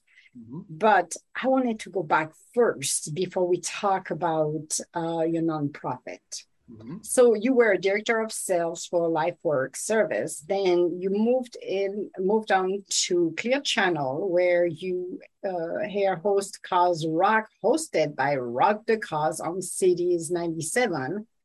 Then in your journey, continue to go and become a CEO and owner of Hysteria Media. I like the name actually. that would be more along my line. See, this is why I was stalking you. I'm, I'm admitting it right now. And then you became the CEO and founder of Rock the Cause, which is a nonprofit. And um, I see director of business of music and vocational discovery high school for recording arts as well. Yeah. So, hi Scott, how are you doing today? Hello. Good to good to speak with you. So, you got it. You have a very interesting path. To be honest with you, it's it's an amazing path you've got. Unorthodox, I will say. Yeah, I don't have the normal trajectory, and I hear people tell me all the time, "Wow." When they when they hear the breadth of everything I do, they go, "Wow!" I mean, and and I'm and I mean that in the most humble of terms. I'm a pretty humble guy, but most people look at me and say, "Wow, that is that is not the average trajectory that most people would take." I mean, I've got yeah, there's a, there's many many different paths that all kind of tie tie back to the same suit. Oh, absolutely. So I want to start at the beginning because um, it's amazing to see that uh, you the way you started was to be the director of sales from LifeWorks, then on-air host. So I'm curious to know when you were working for LifeWorks Services, which is a nonprofit as well. Okay, So, so you started in nonprofit organization, am I correct? I started in the corporate world. I Okay. was a, you know my linkedin uh, should show this but that's okay it's i i went to school for theater and um you know I, Oh. grew up, I grew up in southeast nebraska um outside of omaha and my mom raised three boys on $9000 a year and my father left when i was 13 he was he was not someone that was present Okay. so we grew up, we grew up in really intense, severe poverty, and I, I put myself through college. Wanted to be in theater. Wanted to be that. You know, back in the '80s, we called it the you know the the Brat Pack. You know, with Molly Ringwald and you know, you know all the all the people were doing movies like Pretty in Pink, et cetera. I wanted to hmm be kids, but then I got into furniture sales because I needed a job, and I started working for a company that made custom built leather furniture. I was 25 years old. I needed work. I was out of college. I really wasn't doing anything. I was just kind of laying around my apartment all day long, uh, listening to Donovan records and and and reading obscure romantic poetry. And it's like I got to get a job. I got to work. So I got a job working in furniture um, because my theater background gave me sales experience. And you know, from there, I parlayed that into uh, going to work as the senior vice president of sales and executive vice president of sales for different companies that service merchandising and merchandising placement in some of the world's biggest consumer brand, brands like Target, SuperValu, 3M, you, you name a major hmm major retailer or a major consumer brand, I've probably had a marketing and merchandising team on it at one point. Then I decided one day I woke up and I said, you know, um, I'm in the corporate world. Yeah. I'm in mid 30s. I climbed up from, you know, abject poverty to being in my mid 30s, making $100,000 a year in sales. Mm-hmm um, this isn't me. This is not who I am. I, I am someone who comes from humble means. I have a heart and a soul. I don't like laying people off. I, I yeah. don't like aspect of making all this money that only that only benefits angel investors and consortium yep. investors, et cetera. I, I don't like this. So I started a nonprofit called Rock the Cause. And at that time, it was really something that was an idea. I'm a musician. I play in bands as well. I said, well, let's let's throw this interesting nonprofit together that will throw concerts and engage young people, get young people into giving. You know, at that time in the in the mid 2000s, a lot of um, nonprofits were experiencing a loss in stewardship because the population aging, et cetera. It's still it's still a chronic problem. So originally, it was supposed to just start out as um, you know a nonprofit that through mm-hmm. concerts and the door, you know, young bands would play and the door would go to various causes, et cetera. And then one day I got a call from uh, a friend of mine here in the Twin Cities. We're based out of the Twin Cities. And um, he said, I think Rock the Cause needs its own record label. And I've got a charitable CD. He, he also, my friend uh, Mike Besser, also owned a record label called Grainbelt Records. Okay. I've got a charitable CD that's come across my desk. I can't do anything with it. I think Rock the Cause needs its own record label. And I'm like, well, I, I have no experience doing that. Mm-hmm. He, goes, he goes, you'll learn and he got on the phone with the Orchard, which um, is the largest digital distribution service in the world for music. They are a division of Sony Records and Sony mm-hmm. Entertainment. And we got a, a, distribution deal, and we started releasing music for charitable causes. And we've had five number one hits. Um, our music, we've sold uh, half a million charitable downloads. We've sold 50,000 physical and digital records. We've been streamed tens of millions of times. We've impacted, you know, tens of millions of people around the world through music and videos, etc. We've served over 50 different causes, and um, it's been it's been incredible. And from there, you know, based on that experience, I Junior Achievement one day called me up on the phone and said, "Hey Scott, you know, we we've got this school in St. Paul that that serves underserved populations of youth. Mm-hmm. Many of them are homeless. Many of them are dropouts. They're kicked out, pushed out. Um, there's gang-related activity, et cetera. It's it's it's a, a tough situation with these kids, and yep. they don't understand the idea of corporate giving or yep. nonprofit giving. It's not. It's it's foreign to them. It's not their world. Can you go and teach them? Mm-hmm. That was high school for recording arts in St. Paul, and I fell in love with the school. And then the school said to me, you know, we need somebody in here that really knows how to teach the young people about the business side yes. of the communications industry. And would you be willing to spend some time here at the school as paid staff to help do this? So I can currently still run Rock the Cause Records in addition to um, teaching at the high school for recording arts and leading the educational discovery program. Um, I have at any given moment anywhere from 15 to 30 paid interns who are 16 to 18 years of age, making 15 bucks an hour, who are creating content, nice. records, servicing media to the press, securing airplay for artists um, on my record label. And, you know, my record label, you know, last year I, we had a project with Bonnie Raitt, the Indigo Girls, and, and uh, several Indigenous women called No More Pipeline Blues. Mm-hmm money to stop uh, pipeline three here in Minnesota. And my students were hand working that to the media, making 15 bucks an hour. And um, I won the, uh, here in, in, Minnesota, we have uh, Ramsey County, mm-hmm. largest and most diverse county. And this year I was awarded the Vic Vern Award by Ramsey County, which is their highest social services award that they give to people who go above and beyond to show dedication to young people. Um, and uh, in terms of education and providing employment opportunity to them. So yeah, that's my trajectory, man. Very different. That that that's a different one. But I'm curious to know because you mentioned at the beginning you went for the arts and theaters and things like that. So what gave you the inspiration? Because like you said, and I I can relate to because we grow up poor. So yeah, it's not like uh, we were born with a silver spoon. It was the reverse. We got the the rusted one, actually, yeah. silver spoon. we got a spoon at all. Yeah, exactly. That wasn't a spoon at all. We thought it was a spoon, but he wasn't looking back. But uh, you know what I mean? It's like you're going through struggles. But I'm, I'm curious to know because um, when you grew up, where did you got the um, the the mindset uh, as a kid to think about the theater, to think about all of that? Because you know, if you take different kids from uh, who live in in a stage of poverty, poverty, some will have their imagination and like you, somehow you get attracted to it. And I'm curious to know how,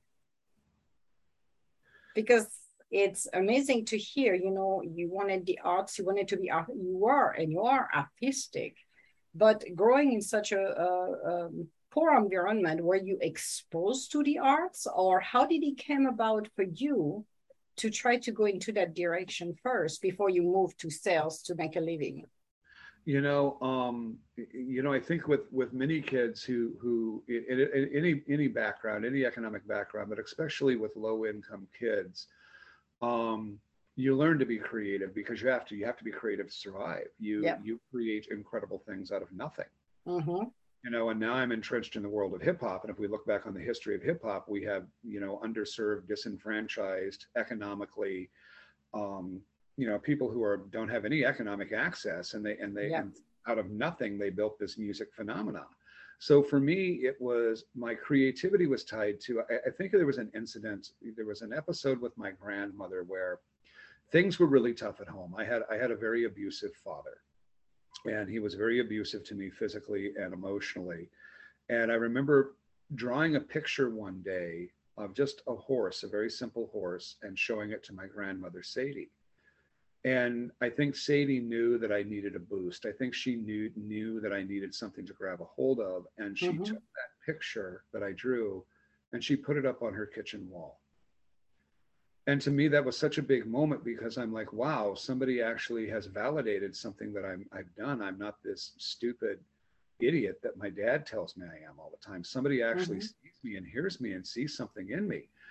And you know based on wanting her love i proceeded to make dozens of pictures and hang them up on on grandma's wall and um, then I drew something that actually ended up winning um, a statewide competition in the third grade for the state of Nebraska. And I, I got a, a set of pens and, and paper because of it. And so um, I just, you know, I was one of these kids that I, I was very smart, I was talented, I was gifted, but I'm growing up in the middle of nowhere where, yep. you know, farm life, conformity, you have to conform to what's going on. I didn't play football. I, I didn't conform to that mm-hmm. that small town mentality, and the arts were a way for me to escape. You know, there was also a lot of music in my household because if music was playing, that meant we were at peace. My, if there was music playing in the car or music playing on the stereo, it means dad wasn't beating me. Yeah.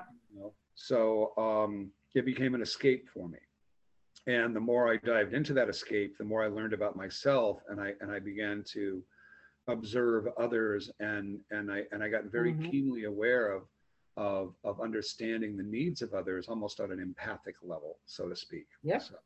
i i totally relate to what you're saying because it's about a similar trajectory yeah. on my side so i i do relate to what you're uh, sharing as information especially when you need to find a way to escape but what i love is your grandma was your life's lifeline actually because she really saw the need you needed. She and she did yes. And she did something that that changed the course of your life. And instead than believing to what this is the unfortunate part of it too because children's all of all of the children's are extremely creative. But when you got an environment that is not um, i would say ideal and that doesn't promote growth, creativity, yeah. nurturing, then the child, and I said that multiple times, will absorb it, will absorb and believe what somebody says. Yes. And that's the unfortunate side of it that a lot of children who have a lot to give and to create in this world yeah. don't have that opportunity and their life their life is changing because they now believe in something that is not true And there is a small percentage of them, and I'm one of them actually. And I'm so grateful for my mind. I'm so grateful for my spirit, actually.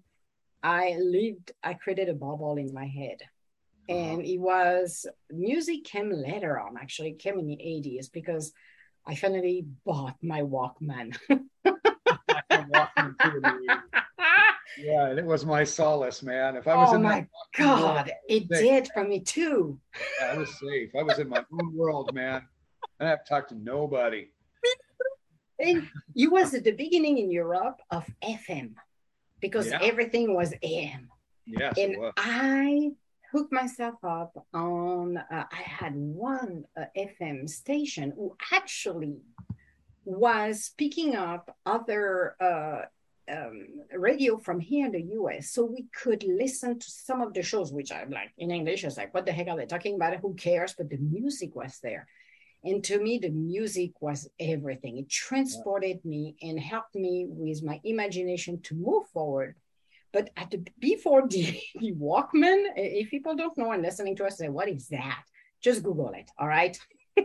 you will see what a Walkman is. you know, it's like the, we feel like grandpa and grandma here. Come on, in the old days. Yeah. Yeah. But you know, before that, it was my imagination. My refuge was my mind. Yes. So every time, because exposed to violence on both sides, it was mom and dad, it was mommy dearest and crazy yeah. dude. Uh, it was, you know, children of war. There were yeah. no limits when we were younger. There were no limits on anything. They could beat the crap out of, of, of you in front of everybody. Nobody would move. That's yeah. that was the, the way it was. Yeah. Um, you know, it is. It was what it was. It's not like um, you know, gonna hey, that was horrible. Well, that's the way it was, and that's it. But it was for me, my my saving grace was my mind because I didn't have a grandma who would put anything on the wall at all. You're lucky you did.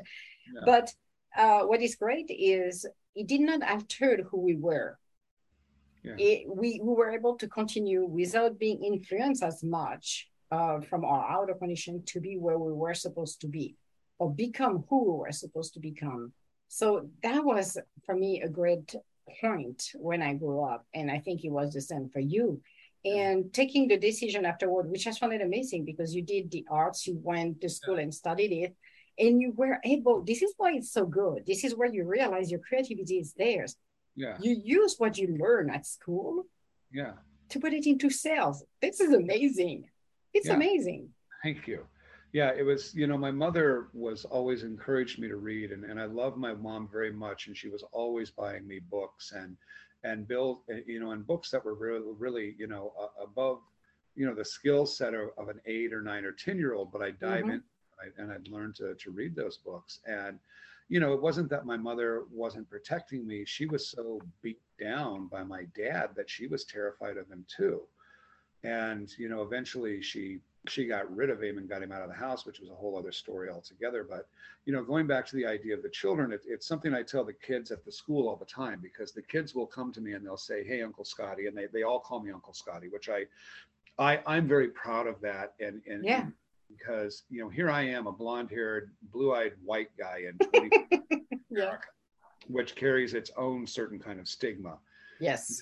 I'm able to walk into a predominantly black school and I'm able to bridge that gap of trust that mm-hmm. that goes beyond racism and goes beyond you know social injustice to where they they consider me to be their uncle or their father and we have that that beautiful that bond between us that says you know what you know we can get along and we can love each other but they come to me and they'll say things like i'm really sorry i'm sorry i didn't show up on time or i'm sorry i didn't get this done or i'm sorry about this and i'll stop and i'll say stop saying you're sorry you don't have to mm-hmm. tell me that you're sorry you didn't do anything wrong. And I'll and I'll follow that with I want you to know what happened to you is not your fault. Yep. That was done to you. Mm-hmm. You have spent your whole life managing the trauma. Yes. That you didn't ask for. And you don't know who you are beyond that trauma. And exactly. what we're going to work on is we're going to work on understanding who you really are and mm-hmm. not who the trauma is telling you to be. Exactly. And I think and most of those kids listen to that and they're like, oh my God, I've never heard this before. Exactly. And, and it's that simple. It's that simple. It's that simple, but nobody is telling them that except no. you. And to me, it's it's opening because it's opening the door for not healing and understanding. Yeah. We live, you know, when we're born, we're born where we are born, and we live with the actions of our parents and grandparents and the lineage.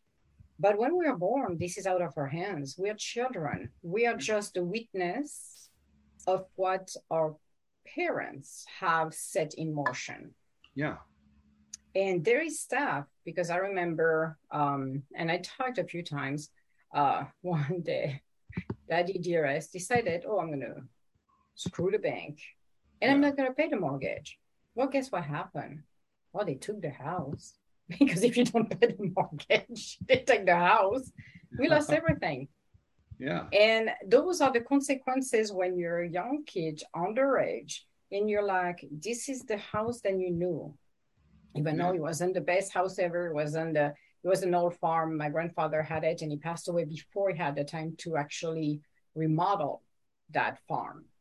Yeah. And so we lived in there and it was our house, it was our roots basically. Well, the trauma was to what that was one of the biggest trauma for me was just to go into the unknown and lose everything. Everything that i knew was gone. And this is what you know kids have to understand the violence that come along with them. It's not them. They're born in the middle of something that two individuals have set in motion. But this is should not be their burden neither should they carrying this on their shoulders but they don't know that they don't know that because nine times almost every case the adult who mm-hmm. is parent is also just a traumatized child who yep. has, is just trying to survive and, exactly. and not with trauma that was handed to them or not getting the chance to escape it and they and they they stay constantly in survival brain survival mode yep and they carry other people along with them and it keeps repeating itself and it's repeating itself and it's and it's a, it's challenging. It's, it's something that we we need to look at on a global level just to stop and say why do we have, why is there so why do we avoid this? Why why is there and i don't mean to sound dark saying this but i but i no. believe in so many ways we live in a child hating society when we start looking at healthcare access to birth control or even you know school shootings Yep. This this trauma is real. Gun culture, the gun culture in this this this country is is is sick, and and you have the these people who are constantly caught in a state of survival who mm-hmm. never get a chance to thrive, yep. and you only break the cycle once you understand that you are not the trauma and that you actually can switch into thrive mode. Exactly, but it takes someone to do that, or you need to become yes. an observer because it came to a point when I was about, I don't know, 11. I looked at the situation where we were and I'm like, that was way before, a few years before we lost the house. And I'm like, hmm, those two are the most toxic individual ever. It's like a nuclear bomb every single time. I'm like, this is not something I want in my life. Yeah. their monkey, their circus is not mine. And I'm like, yeah. I'm not going to reproduce this. I do not want this in my life. But I became the observer. I look at them and say, they're crazy people. Okay. I never felt, first of all, in the place where I was over there to start with, because I was an odd uh, um, kid, meaning I never thought the same way that they did. It was, I was in a different plane. Thank God, actually, yeah. because oh my God, that would have been an unfolding disaster. But it's observing it and realizing it what are they doing? Do i want this in my life? Do i want to to follow their path? But most of the children don't know that because they're so accustomed to see it. They don't think can i break the cycle? Is there something wrong? Because it's normal. Yeah, it's normal. It's normal for them. And they've been conditioned to do this yeah that's normal for them they don't know any, any other thing and mm-hmm. I, I, remember when i was 21 i got in just before i left to move to, to minneapolis um, i got myself into a little bit of trouble because i was an angry kid and like you know most most angry kids who grow up poor you get yourself into trouble from time to time and I remember the the court system, and it was you know it was a misdemeanor offense. It wasn't anything felony or you know mm-hmm. yeah, it was a misdemeanor offense. But they they ordered me to go speak to a counselor, and I remember going to that counselor and saying, Hey, you know, I'm, this is what my life has been like growing up. And I remember that counselor looking at me going, you do realize that what goes on in your household is not normal. And I looked at him, I said, Well, what is normal? What's normal? Exactly. And he looked at me and goes, Did you feel like you had plenty of food when you were growing up? I said, Mm-hmm. No. He goes, Did you feel like that you could come home and know that you were you had a reasonable expectation of safety? I said, No. Mhm. He goes, That is not okay. And he said, That is the problem. What you went through is not your fault, and no child should ever have to go through that. And I need you to understand that was not your doing, and you need to stop beating yourself up for it. What you did, what happened to you, is not your fault. And it was a, it was a turning moment for me to stop and go, oh, whoa, wait a minute, this doesn't happen to everybody. Exactly. Isn't it a shocker when somebody say that to you? yeah yeah i stopped and i said oh you oh what wait a minute you know the other Yeah. people other other people actually can go home and and not Being beat up and have food in the cabinet this is Yep. real or oh, don't, don't have to go and steal. That happened to us too. We had at one point in time we had no more food. We had to go and steal yeah because there is no food. There's nothing. And so what are you going to do? yeah and and that's what people don't understand you know it's not like um and I, I understand when you know some people go to some stores because they're desperate they have nothing to eat Yeah. they, they they're working they do their best on everything but when you got nothing to eat it's like when we lost everything um um, my mom was able to secure a, a- an apartment and one of my sister and i was staying in there the other one was in a different town miles and miles away so she she never got exposed to what we went through and uh, at one point of time, we look at each other. My mom said, "Well, I can only pay the bill." I'm like, okay, well, sorry. For a month, we went, and uh, not proud to do it, but we had to still to get some food. Yeah. And we had to do what we had to do. It wasn't for the luxury to go to a store and say, "Oh, today I'm going to steal some food." No, it was Yeah. because we needed it. we needed it you know my mom was a was a very moral and good person who and, and I don't and I don't mean this as, as any type of judgment or indignation to Oh no, anyone else's mother. My mother Mhm. worked every single day of her life to survive and take care of us and put food on the Yep. plate. You know, if i- i- in terms of horrible circumstances, but there were other needs that we didn't have met. You know, we'd see kids walking around with nice clothes, or maybe kids had something, some- thing. Some something that you didn't have. And, and at that time, you look. I remember one time looking at my mom, and we were arguing about something that I asked her to buy for me. Yeah, And she said, Scotty, I cannot buy that for you. I don't have the money. And then I and I remember looking at her and saying, Well, if you were a better mother, you would. Oh wow. Yeah, I understand. that was the reflex. Yeah, Yeah. And my mom, I remember, started crying. yeah. This is 1986, and my mother's name is Donna. And Donna was woke. And Donna, I remember Donna looking at me saying, Scotty, you are a white, educated male. Yeah. You will make more money in your lifetime than I ever will. So you go get it for yourself. Yeah. And at the time, I thought, oh my God, she is just the, you know, the wow. The worst woman ever. the worst mom. ever. And now I look back on that, and I'm still very close to my mother and, and, take, and have to take care of my mother to this day. But Yeah. I look back on that moment, and she was absolutely right. Oh, uh, we, you know, it's interesting. We, we're sharing stories right now. Very, very interesting, actually, because I would never thought we would be sharing this. But um, I have two sisters, and they are we're one year apart, each one of us. I'm the youngest one. Problem is, is my mom because again, like you said, we were poor, so that's mean we only had secondhand clothes uh, that Yeah. was given to us, and she would go to. Um, it's similar to a thrill shop, but it wasn't a shop. It was kind of a a place where they would go into like maybe a church or a room and they will give uh, clothes like that or you pay it at a lower price. And my mom like your mom my mom worked 70 to 80 hours a week. She had two jobs. Uh, so she was like working and there were no tomorrow. And uh, because my two sisters are about the same height and size that was fine because she was able to pass it on to the older ones to the middle one. Uh-huh. But me, oh, that was okay at the beginning, but I went and, and I'm way taller than they are. So she could not pass it on their clothes to me at the end.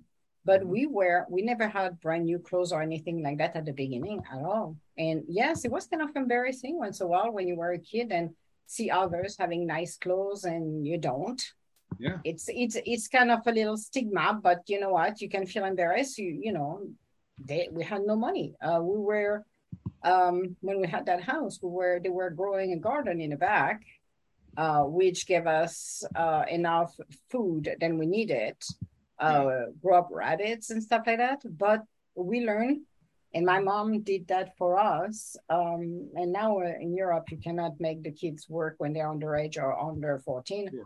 She would make us go to farms and work in farms uh, and stuff like that Yeah. Uh, and Good even thing. thing. manufacturing Yeah, did the same thing. Yeah. Yeah. Worked, worked on a farm. Yeah. Started started working in a field at 10 years of age. Yeah, exactly about 11 and 11 12 something like that but we were working and do what we could uh to you know to get some money doesn't mean they were paying us properly either but what we have to do but that was one way that you know we had to survive so this is where it's so nice to know and hear that what you're doing with your nonprofit what you're doing with the st paul school is not only impacting, you know, changing the life of the, the children's, but connecting with them. Because I have a feeling when they're approaching you, and that's probably why um, they call you uncle, is they can feel as well that you were not born with a silver spoon in your mouth. No, it's true. There's when you're working with, and, and I say this to anybody out there who's listening who might be uh, an inner city educator or a youth worker who is, who Mhm. is struggling to build Mhm. those um, relationships, and, and especially to those that that are, um, you know, especially to those who are white. Um, there's an authenticity that needs to happen. Yes. You, you can't you can't just walk out the front door and say, "Hey, I'm a Jay Z fan. Guess guess what I heard Jay Z or, or Mhm. Kanye or Cardi B do last night?" Or or you come in and you you walk like you're down with the hood. Yeah, no. They they understand that. They they they find they they smell it. They sniff out Mhm. insincere and Yes. disingenuous. They smell it a mile away. Oh, And- yes. you know and it's one of the things that i do with every new student i get they come in and they have that shield up Yes. i will sit down with them and say i want to get to know you and they they won't say much at first and i said oh and i'll say okay let me tell you my life story let me tell you where i came from and who i am Yeah. and then i followed up with saying no one's ever denied me opportunity because of the color of my skin but i do know what it's like to go without because you are you have the stigma of being poor And Exactly. that opens up a whole world where at that point they go, whoa, nobody's ever said this to me before. Yep. Um, I I I got to hang with you. I got I got to learn more from you. I got to find out where you're coming from. How, how did you how did you get out of that? I need to know how Mhm. you got out of that, and I and and I can see that you can help me get out of it too. And that's the goal. It's the goal is to get them the tools, empowering them, show them, mentoring them, so they don't go to they break the cycle. They're moving to where they're supposed to be. And Yes. I didn't have that when I was younger. And the worst part where I was, because to make Oh, it I, even I worse, wish I had me when I was younger. me too. At I some wish I had a level, scout walking around. wish I had me. I love it.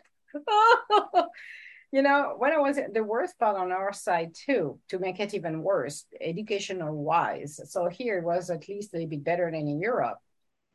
They would know what your parents were doing. So when it comes down to the going to higher education, if you're a white collar poor, they will Yeah. not give you access to universities unless you were a freaking genius. Yeah. They will not give you the application purposely. They decided and they wanted to decide where you belong, which to me was appalling. Yeah. So they will, so like my mother was cleaning up houses Yeah. and my dad, uh, well, he did several things. So we're going to take the first one he did, which was um, building, um, uh, uh, what do you call it, houses and um, uh, what do you call it, uh, buildings as well. Well, you that's what building offices.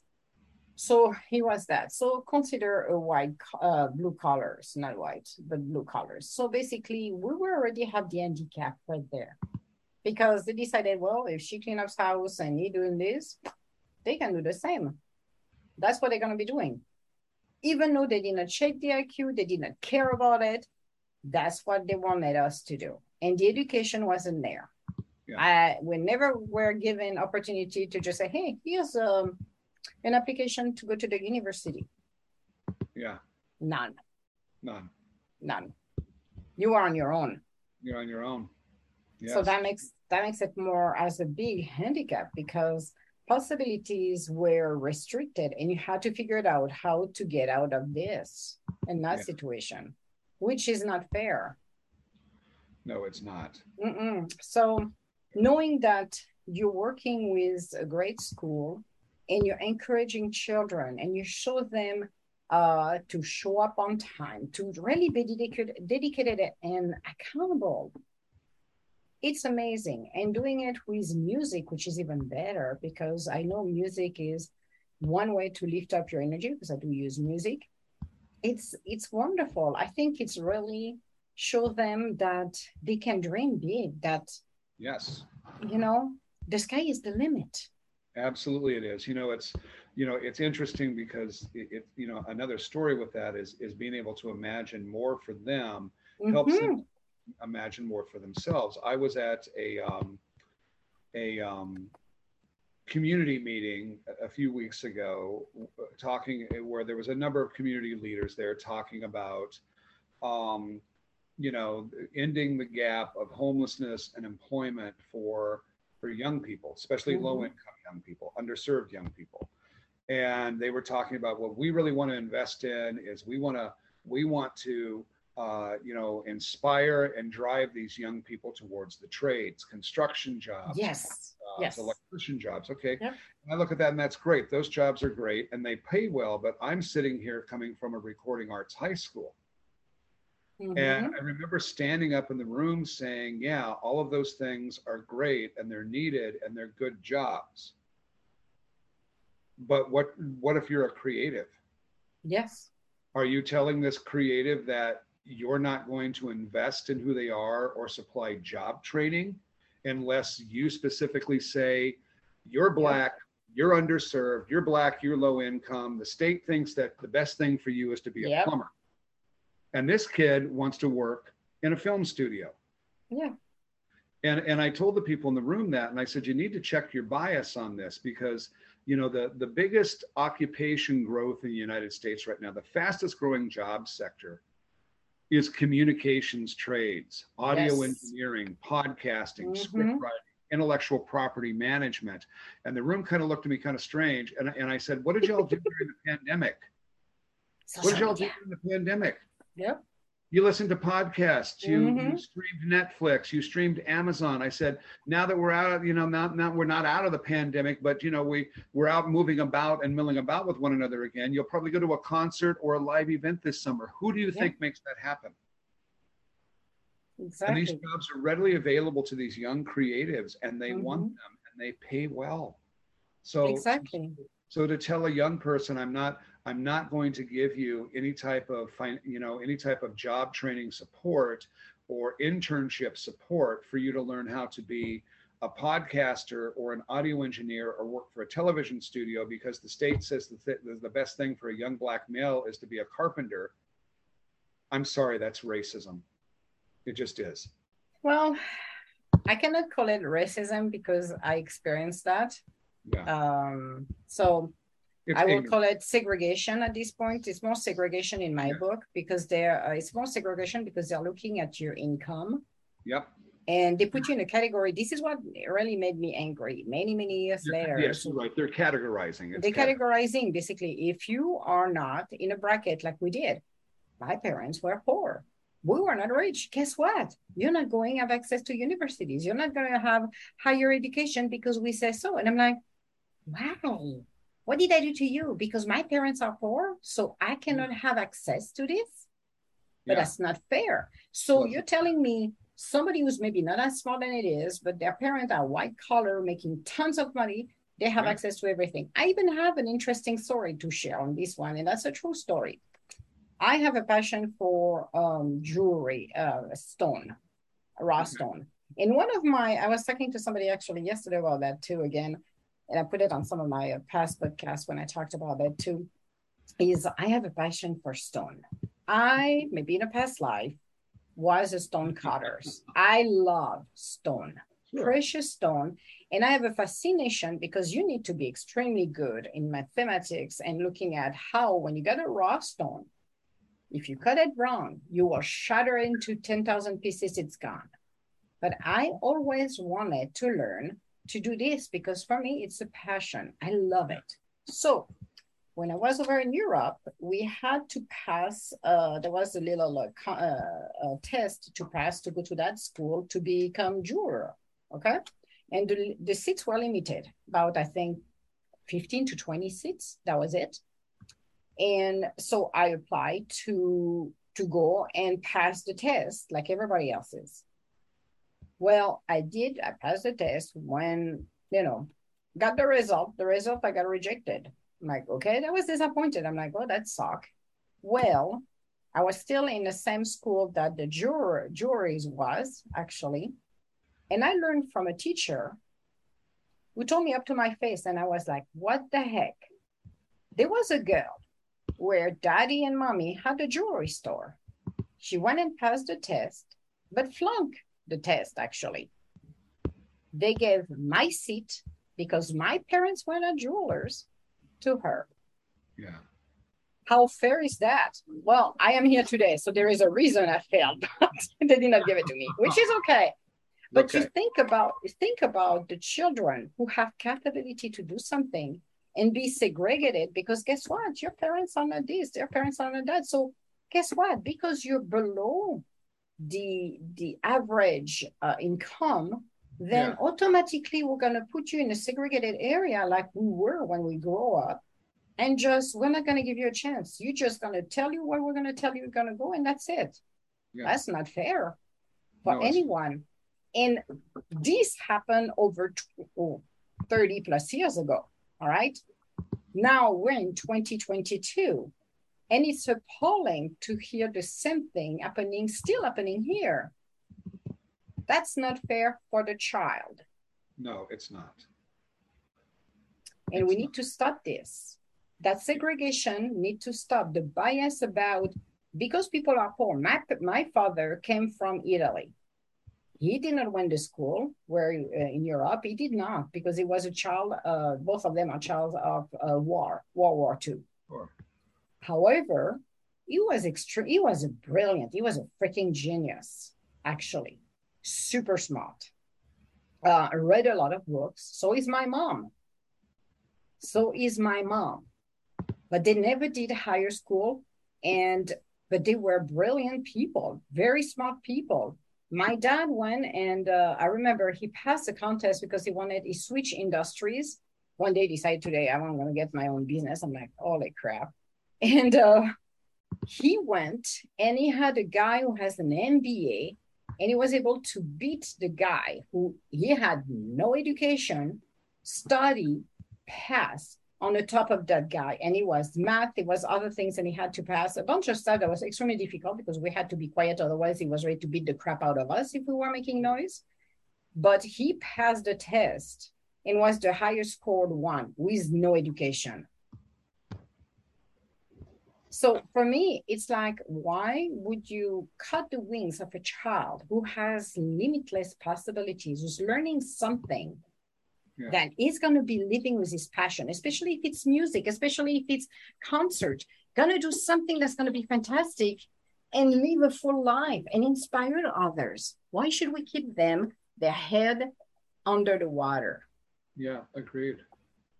Absolutely agreed they already had enough of the challenges the life they're living in. I was, good lord, it's like I said, Cosette and Cosette and the Miserable next to it. It's a walk in a freaking park.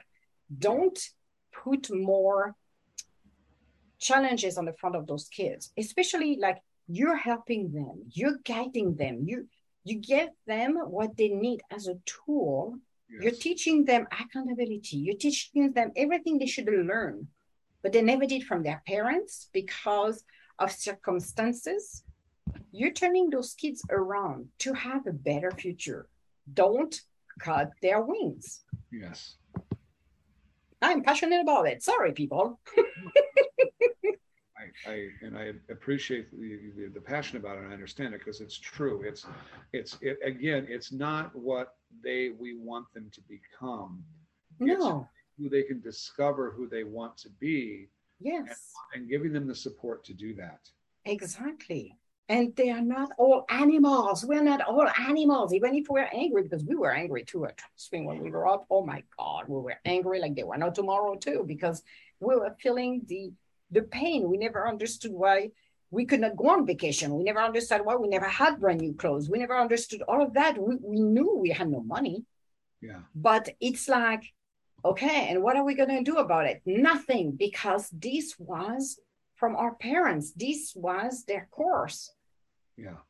So, how many children so far have you impacted? I'm curious to know, and um, and which one have which is the best story for you to talk about and just said you know this is one of the best of all of that i have story that i was able to help a child that now is on a path of so much success and happiness. I'm sure they all are but do you have one that comes out um, that's you know jump out right now? If you have one. If yeah. you have multiple i want to hear more. You know, there's so many of them and i'm actually writing a, a, memoir. I'm writing a book that i'll talk about uh, you know a lot of this in and my students and i hope to have that out within the next year and a half two years um, but in the time that i've been working with high school for recording arts mm-hmm. i i have probably since i have probably worked with well over 200 students that's amazing and and have you know relationships with those students where I, I know that I can go back and and and talk to them and we are and they still consider me family. I mean even even students that graduated two or three years ago, which by the way, you know, HSRA, you know, serves about 350 students per semester have all been kicked out, pushed out, dropped out of other school systems. Mm-hmm. A third identify as homeless, etc. Um, you know, even if they and we graduate 70% or more of our seniors every year. I mean, just this this year alone. It's amazing. Yeah, we graduated over 100 seniors, which those were all kids that that the other schools said, no, you'll you'll never you'll never graduate, you'll never you know anything. Yeah. Um, but I, I've personally been involved in the lives of over 200 students. Um, to kind of give you an example, when when the deep the deepest point of the pandemic, you know, right around March 2020 when it mm-hmm. first started, um, I got a call from, you know, an email, excuse me, from from Ramsey County Workforce Solutions that was funding our, our paid internship programs, and they and they said, look, we're going to shut all the intern programs down. Um, we're not we're not equipped to to deal with it. We're not equipped to pay. You know, our other employers mm-hmm. are backing out, et cetera. I said, absolutely not. I said, we, these kids need access to the economy and support mm-hmm. more than ever right now. And I said, we're, we can do this work in a virtual environment. We can, we can create mm-hmm. content in a virtual environment. We can, we can service the media. We can do all this stuff in a virtual environment. These are, these are recording arts kids. We can do all of this. And please keep them working and you know they can fill out their timesheets take a mm-hmm. photograph of it or or we, i can send them their timesheet in adobe you know adobe um, acrobat yep. they can yep. fill it out and I got a I got a letter back from the the head of Ramsey County Workforce uh, Solutions saying we authorize HSRA to continue good the internship program. And I said, good, give me more. i have got 15 right now. I'll take every kid you got. Yep. And I and took that, 60. I took 60 that's wonderful. You know, it really showed that you have to fight. When you start to stand up for something you believe, people yes. will pick it up very quickly and realize how much impact it has. And I'm so glad they yeah. did not shut it down. I am so glad you were able to convey the message that it was critical for those young children to continue and bring more on board from yes. 15 to 60. Yeah. And, and then George, and then George Floyd was murdered. Mm-hmm. On the top of it. Burned. Minneapolis burned. Yes, it did. Unfortunately. So that was that was an intense time, and uh, yes. uh, but you know when I think about a, a, child that I've worked with, um, mm-hmm. there is, um, man, there are so many, but there, there's a young Native American woman um, that I work with who, when I first met her, very untrusting, very unsure of herself. Mm-hmm. You know, growing up in in, in a situation um, that was very unstable, mm-hmm. and suffering from all kinds of depression and. Mm-hmm. Um, but I kept working with her. I kept getting her internships. I kept getting her jobs. I kept saying, "I believe in you. I believe in Good. you."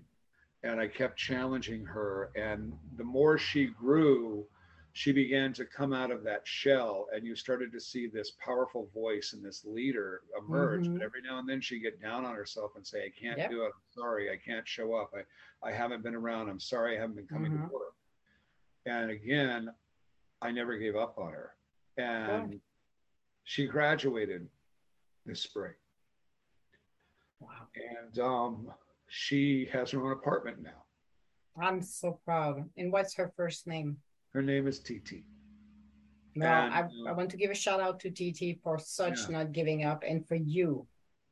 And See, she has moved into this leadership role. She's actually an intern with something called Reconnect Rondo, which in Minnesota we have our, our, our the Rondo neighborhood, which is kind of like our own Black Wall Street, where uh, during the 1960s, a thriving black neighborhood with over mm-hmm. 700 black-owned homes, 300 black-owned businesses. Um, the interstate system, they drove it through the entire neighborhood and destroyed it. Yep. And displaced hundreds of families. It happened in every mm-hmm. city across the United States. But yep. in Minnesota, we are specifically working on a project for a land bridge to put a land bridge over the top of Interstate 94 and reclaim that land with black owned home, black owned businesses, etc.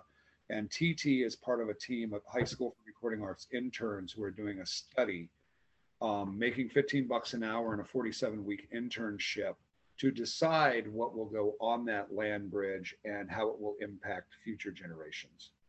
That is wonderful. This is what powerful, this is what one person can do to me.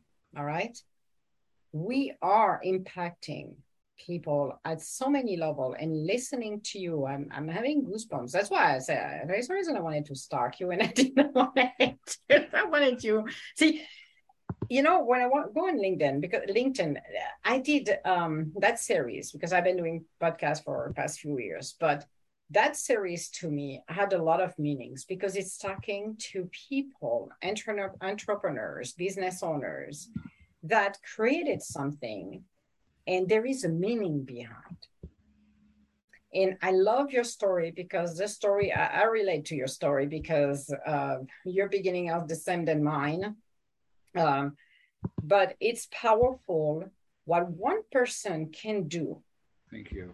That will impact not one person, but not 200 person, two people, no, two, not 200, thousands and thousands of people because. You work with children that are going to pass it on to everybody around them. You know, we influence our outer conditions and the people around us. So I always said, whatever I do here, where I'm at right here in the US, in Minnesota right now, will impact a person on the other side of the world because that impact is going to be carried on to others indirectly without them knowing. Yeah. And you have a pretty powerful impact. I love the fact that you're humble when you talk about it. Then that's why the children, I think, kind of keep you in check as well, because you're facing every time you meet a young child. Sorry, kids. As I say, well, I'm not, I'm a young adult. Fine, we're going to use it young adult at this point, not young child. Because I said, well, am I say young child? Yeah but a young adult who has gone through trauma, you have been able to sit down with them, take down the walls. Because I remember when I was a kid, oh, freaking A, there were a couple of triple walls and nobody were able to get in. You could not even put a little poke on my walls yeah. to try to figure it out. You, however, have been able to give and break that wall and connect with them. Thank you. They gave you the respect. You gave them their respect as well, but you yeah. did not broke Thank the you. respect by doing something totally idiotic, quote unquote. You know what I mean? Abusing abusing your power where you are, you know, because some people will do that, yeah. but you don't. You're supporting those children, you're encouraging them. That the beautiful story you just shared with this beautiful indigenous person who has gone through trauma, you have not give up on her. No, and that exactly, and that is amazing because those children need the support. And we always say there is one word they should know I believe in you. Believe in you. Nobody said that to children's. Nobody believed in me. me, I was a lost cause. So I'm like, no, she's crazy enough. We don't know what she's gonna do. That was you would have asked everything from my mom. She, well, my older sister wanted to be a chef. She's not a chef now, but she she went to school for it. She decided the middle one should be working in pharmacy for some unknown reason because that was her dream, and she decided to put it on her. And me, well, I was the lost cause. So basically, I could have gone to the recycle bin and that would have been it because we did not know what the crazy one would be doing. Well, that was it. But they were not, the word I believe was never part of the language yeah. where I grew up. It makes a huge impact, like your grandma said the word, I believe in you. Yes. By putting that beautiful drawing you did on the wall she put that stamp and said, I believe in you, without using the words, probably just by the gesture. The gesture. That's what you're doing today with those children. To me, is an amazing journey you've got. That's why I was stalking you because I knew there is something we needed to talk. As I said, I know there is people like, what do you want to talk to me? I want to talk to you because there is something, there is a message. And I want people to hear your story because that story is going to inspire others. Thank you. Thank you. You know, you know, carrying on the tradition of, you know, they talk about carry it forward, carrying on the tradition of, of what my my grandmother did for me. Mm-hmm. There a couple of little girls who who live in the apartment building that I live in, and um, they don't have dads around. Mm-hmm. And I will come home some days, and I've told them, "Oh, you can just go ahead and decorate my door however you want." And I will come home some days, and these little girls have taped their latest drawing to my front door. Mm-hmm. And a few minutes later, I'll get a knock at the door and I'll look out and, and there one of them stands and I'll talk to them about their artwork and say, it's beautiful. Mm-hmm. It's. And I believe in you. And, and I, I, remember one time we were having, we were having some, some, uh, a small community party, community gathering here in, in our building. And I told the two little girls, well, you know, there's going to be a lot of people here tonight. Why don't you set up a table and sell your artwork? Exactly and those little girls sat there and sold their artwork all night. They really cleaned up, man. exactly. cleaned up, you know. So, but, but, you, know, know what?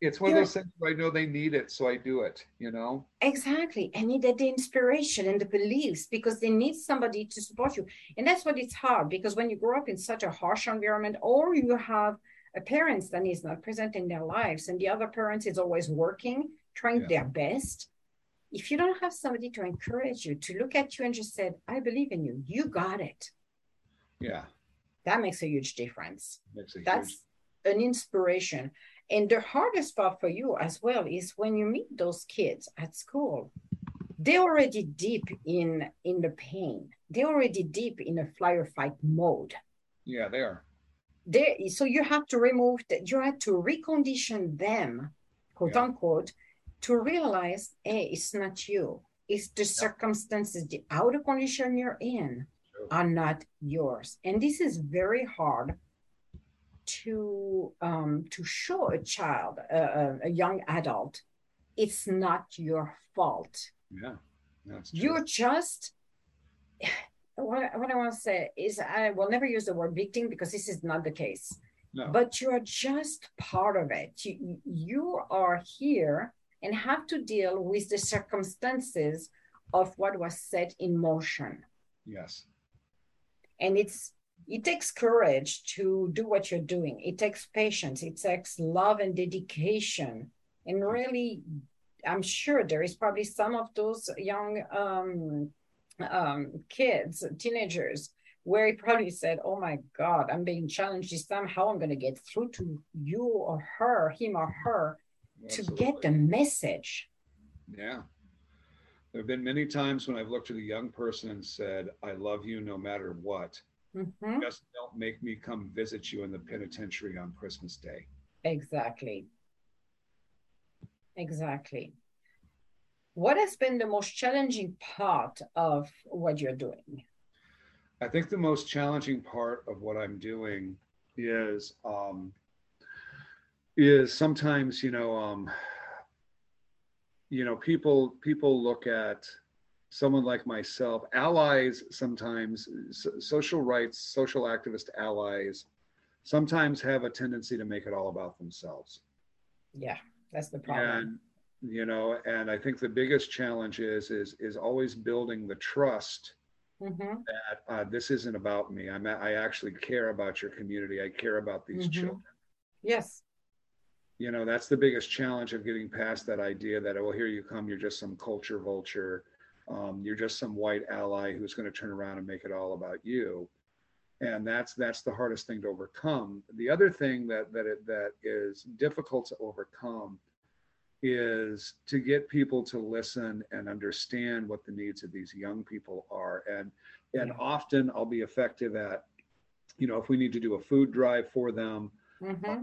You know I, I will use my organization you know to rock the cause to, to do a food drive for them and collect you know food other stuff um, but it's you you can really tell the incredible stories of these kids and maybe you'll see one or two likes on a Facebook post or an Instagram post. But then if you post something that's just like a picture of a cat, you'll get 150 likes. And and to me, it's like it's it's indicative of people just kind of tuning out and not wanting to have to face the fact that um, there is real hardship in the world. People people these days, especially, the I always hear people say, "Oh, the world is so uncertain right now." Well, guess what? The world's always been uncertain. Yep it's, it's just the veil is lifted back and exactly being forced to look at it. And you can either look at it and move forward, or you can stay in la la land and deny it.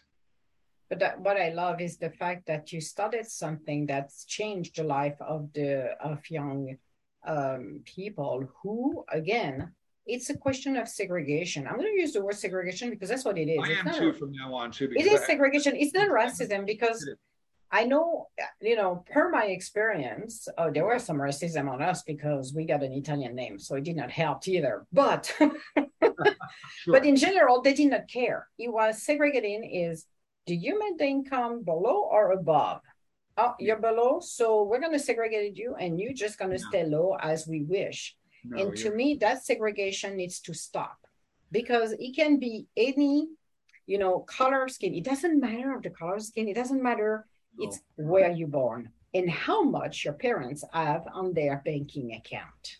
That's all. You're absolutely right. And you know, you have taught me something here today too. And I'm going to start using that and looking at it more as, you know, especially from my story and where I grew up and understand what yeah. that's about. This isn't about this. This is about segregating yes. including people because everybody who does not have access to the economy, everybody who doesn't have yep rights, everybody who doesn't have equal playing ground, they are segregated and they yes. are all fighting the same battle. Exactly. We need to stop, and I'm going to say that up and loud, and people are going to like me. I don't care. No, we need right. to stop to use the color of the skin of anyone because it's not the skin or the color of the skin. It's how much do you go above the threshold of middle class, or are you considered basically poor lower class? If you're lower class, most people, unless you're a genius, they will not give you access. So the segregation needs to stop. And instead of looking at where you're born, who are your parents, look at the child. Yes. We were not given a chance to go no. to university because they didn't want to give it to us. Why? Simply because my parents were not white collar. Yeah. And it's appalling, as I said, and it was 30 plus years ago. That changed in Europe because now they even poor children can go to university. The difference between over Europe and here, unless you go to private universities, public universities, you only pay like what, not even a thousand dollars for the tuition, and that's it. The rest is free. Here, you got to pay thousands, hundreds, and uh, thousands and thousands of dollars for education, which to me is like seriously. But that's the way it's running here. So I'm not gonna go there. But now over there. It doesn't matter what your parents are doing or whatever. You have the capability for every children to be able to go to the university. Here, it's appalling to see they still segregated. Oh, you're in a poor area. Oh, you're living where? No, that's part of the area. Then we don't give opportunities. Yeah. And that is not fair because children's have are so creative. I talked to um, someone I, uh, to a coach. His name is uh, Russ Swan, and he's over in Singapore. And I said that on other uh, my podcast as well. We should be teaching at school, any school, leadership. That should be part of it to children starting the age of three or four. Yeah. Because I can guarantee we will have more entrepreneurs who will be in their teens, creating a better world and work together. Yes.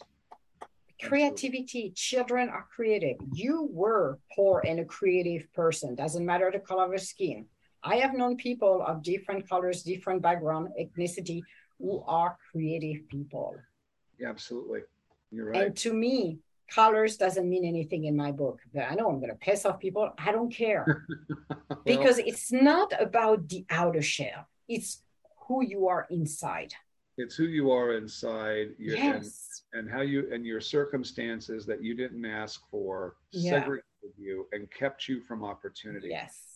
And that and that's I think that's the thing that that people when you really get faced with anger, mm-hmm. it's it's one you know i have been segregated i have been looked upon as less than yes i have been told that this is only this is available to me and it's not racism because people put the label of racism and i'm not calling you on that but most people said well if i don't get this you're a racist no no no no segregation you're being labeled below it has nothing to do with the color of the skin it has to do with i'm segregating you because you don't need to have access to this because we decided you weren't bright enough. I'm sorry. No, yeah. or you will go to trade school because you know we need people. Okay, yeah, that's but... what we need you over here. Mm-hmm. Forget fact that you might forget the fact that you might have the next cure of cancer. You might be the next person. Yeah. But but we need you over here working as a plumber. That's exactly. Where, that's where we want you to be. Exactly. Not, not okay. Not no, okay. it's not. It's not. And those kids are so creative and you give them opportunities to learn actually something not only this but as you're teaching them they're starting to figure it out oh well i don't like to do these things to record videos. However i would like to write scripts. I would like to do maybe some music recording becoming a producer. So it gives them the range to learn. In the same time what am i good at? And you know what? When they figured out what they're good at within this world of music and entertainment and whatever it is, they're gonna excel. They're gonna supersede this, and they may be gonna be able to. Uh, and I would not be surprised. And some of those um, young children you work with, young uh, um, teenager. I had to stop to say children because I gotta say, hey man, they're not two years old. we are- I'm 54 years old. Anybody under the age of 40 to me is a kid hey, I'm I'm 53 is the same way. I don't know why. I'm like, yeah, you're kids. And like, you can matter what. I'm like, I could be your mother or your grandmother. Come on. yeah. But you know what I mean? It's like giving them the opportunity to excel and learn who they are, what they can do and cannot without somebody tapping on their shoulder and said, you know what? That's not that good. Let them explore and they will figure it out. That's what gives them the opportunity to open up with their creativity, to give them, I believe, um, being more secure, being more grounded, authentic, and know themselves. Yes. Yes, You're, absolutely. I'm sure from the beginning that you meet a, a young um, a teenager to, I don't know, a full year, I'm sure you see the transformation from somebody totally close to the world to yeah. somebody who is not that person, but truly who they are. No, it's true. It's it's an amazing moment when you see it happen because you'll see the young person come in and maybe they've been to five, six, seven, sometimes even ten different high schools. They've mm-hmm. they've been all over the place. There's no stability. Mm-hmm. They come in and and we have a, a program at, at High School for Recording Arts. It's it's our uh, what we call Aztec program. and um, we we name it Aztecs af- after Alpha. We changed it to Aztec because that that seemed to resonate more with our students. Mm-hmm. Um, but they go into that program and they begin learning just life skills and social skills, and exactly.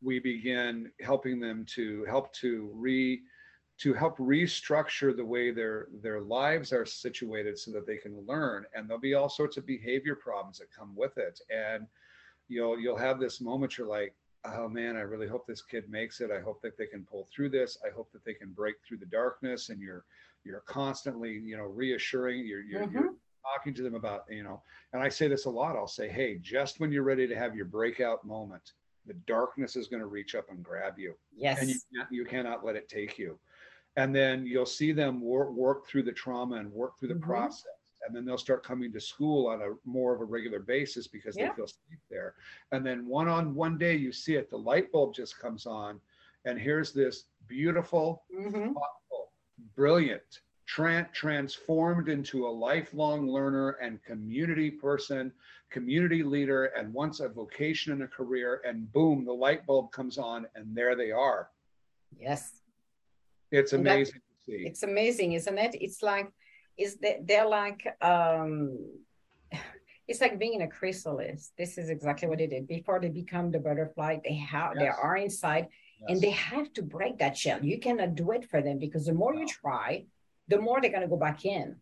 But you have to let them work through because this is their journey. How to break free, how to finally stop that generation of repeat repetition that happen over and over they're breaking the cycle actually which is amazing because a lot of people when you go through trauma and as i said it went from being poor to everything else yeah. so are my parents breaking the cycle and said nope no we're stopping this that line that ancestral line stop right here no more that's what those kids are doing this is what you're doing for them you are helping them to break that cycle, to say, stop, no more.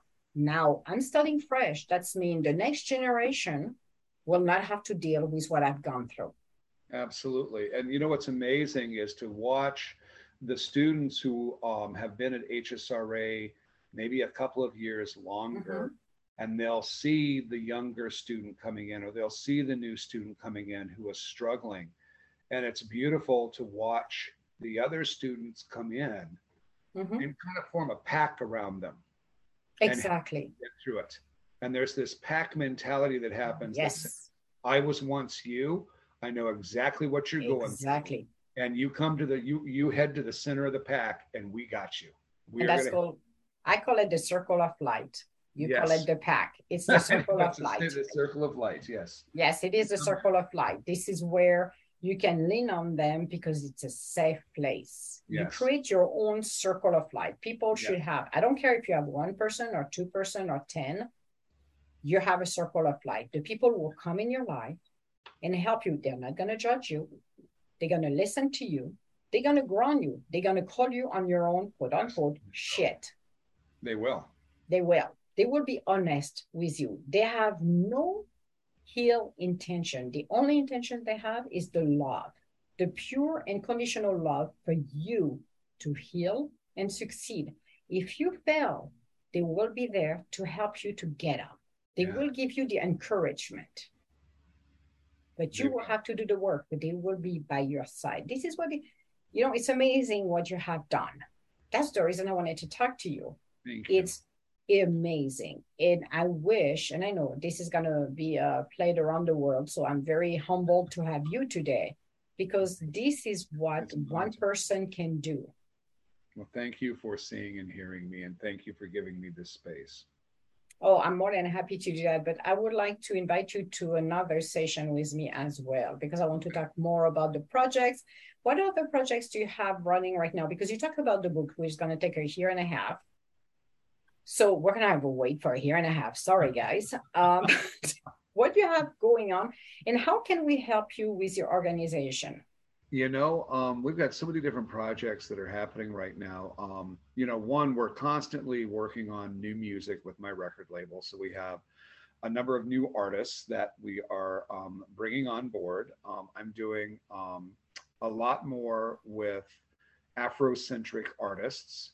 Um, you know, and and we realized, you know, the organ, the record label is called Rock the Cause, Rock the Cause Records. Mm-hmm. We're going to create a um, an imprint an imprint. It doesn't mean a different record label or a different corporate entity, but an imprint of Rock the Cause called Afro World Records, and and really start working, um, you know, with artists on the continent of Africa, mm-hmm. and artists who are really playing music that is more influenced by the diaspora of um, indigenous cultures around the world. Beautiful. Um, so Afro World Records, you know, I love mm-hmm. I love Peter Gabriel as an artist. I, I love what he did with Real World Records. Yep. And I and I want to create something, you know, with that. So we've got, you know, a number of artists that we're working with. We, you know, I'm doing P I do PR for the Grammy Award winning Sounds of Blackness. They're an artist that I do PR for. Oh yes, I know. I love those guys. They're awesome. They're phenomenal. Yeah, they're phenomenal. So we just wrapped up helping them with their new single June mm-hmm. And still a lot of work to do on that. And then we're moving into um, the NFT metaverse. We're working with a okay. Bimmy Marketplace, which is yeah. which is a Jamaican word that means for me. Mm-hmm. And um, we are helping artists like the Sounds of Blackness and the High School for Recording Arts students, you know, launch NFTs in the metaverse. Thimmy is a really cool um, NFT site because it's 100% dedicated um, to serving women and people of color to help them come into the metaverse. Wonderful. Um, it's really super cool. And then, um, you know, Rock the Cause right now is the facilitator. We are the teaching facilitators. We have um, two licensed teachers mm-hmm. um, that work with us to help facilitate the interns on the Reconnect Rondo project. Okay. Um, we're working on that, and uh, I'm writing a book.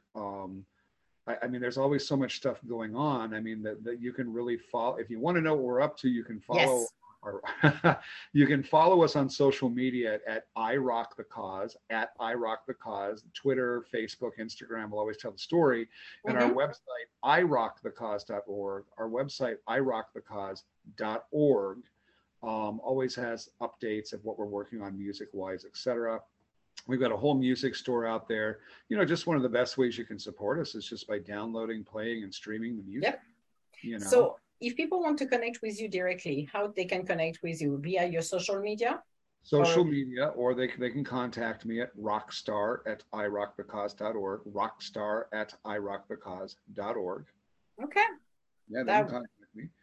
Yeah, and you know, and you know, if, if you're interested in supporting the vocational discovery program, uh, we're always looking for uh, employers that are that are looking for young people with incredible skill sets so they can work in a, in a virtual environment. Those programs always need funding, so you can contact me at rockstar at irockthecause.org also to discuss any funding that you might want to to be a part of with those programs. Fabulous. So you can hear us today. It would be nice to support, and I'm I'm 100% behind you, and I'm sure people will be. Uh, please support this absolutely wonderful cause. As you can hear, it's an amazing transformation for the uh, young uh, uh adult. We're going to call them a young adult. I was ready to say young child, but it's young adult. Let's be correct before somebody slapping my on my fingers and Emma, come on.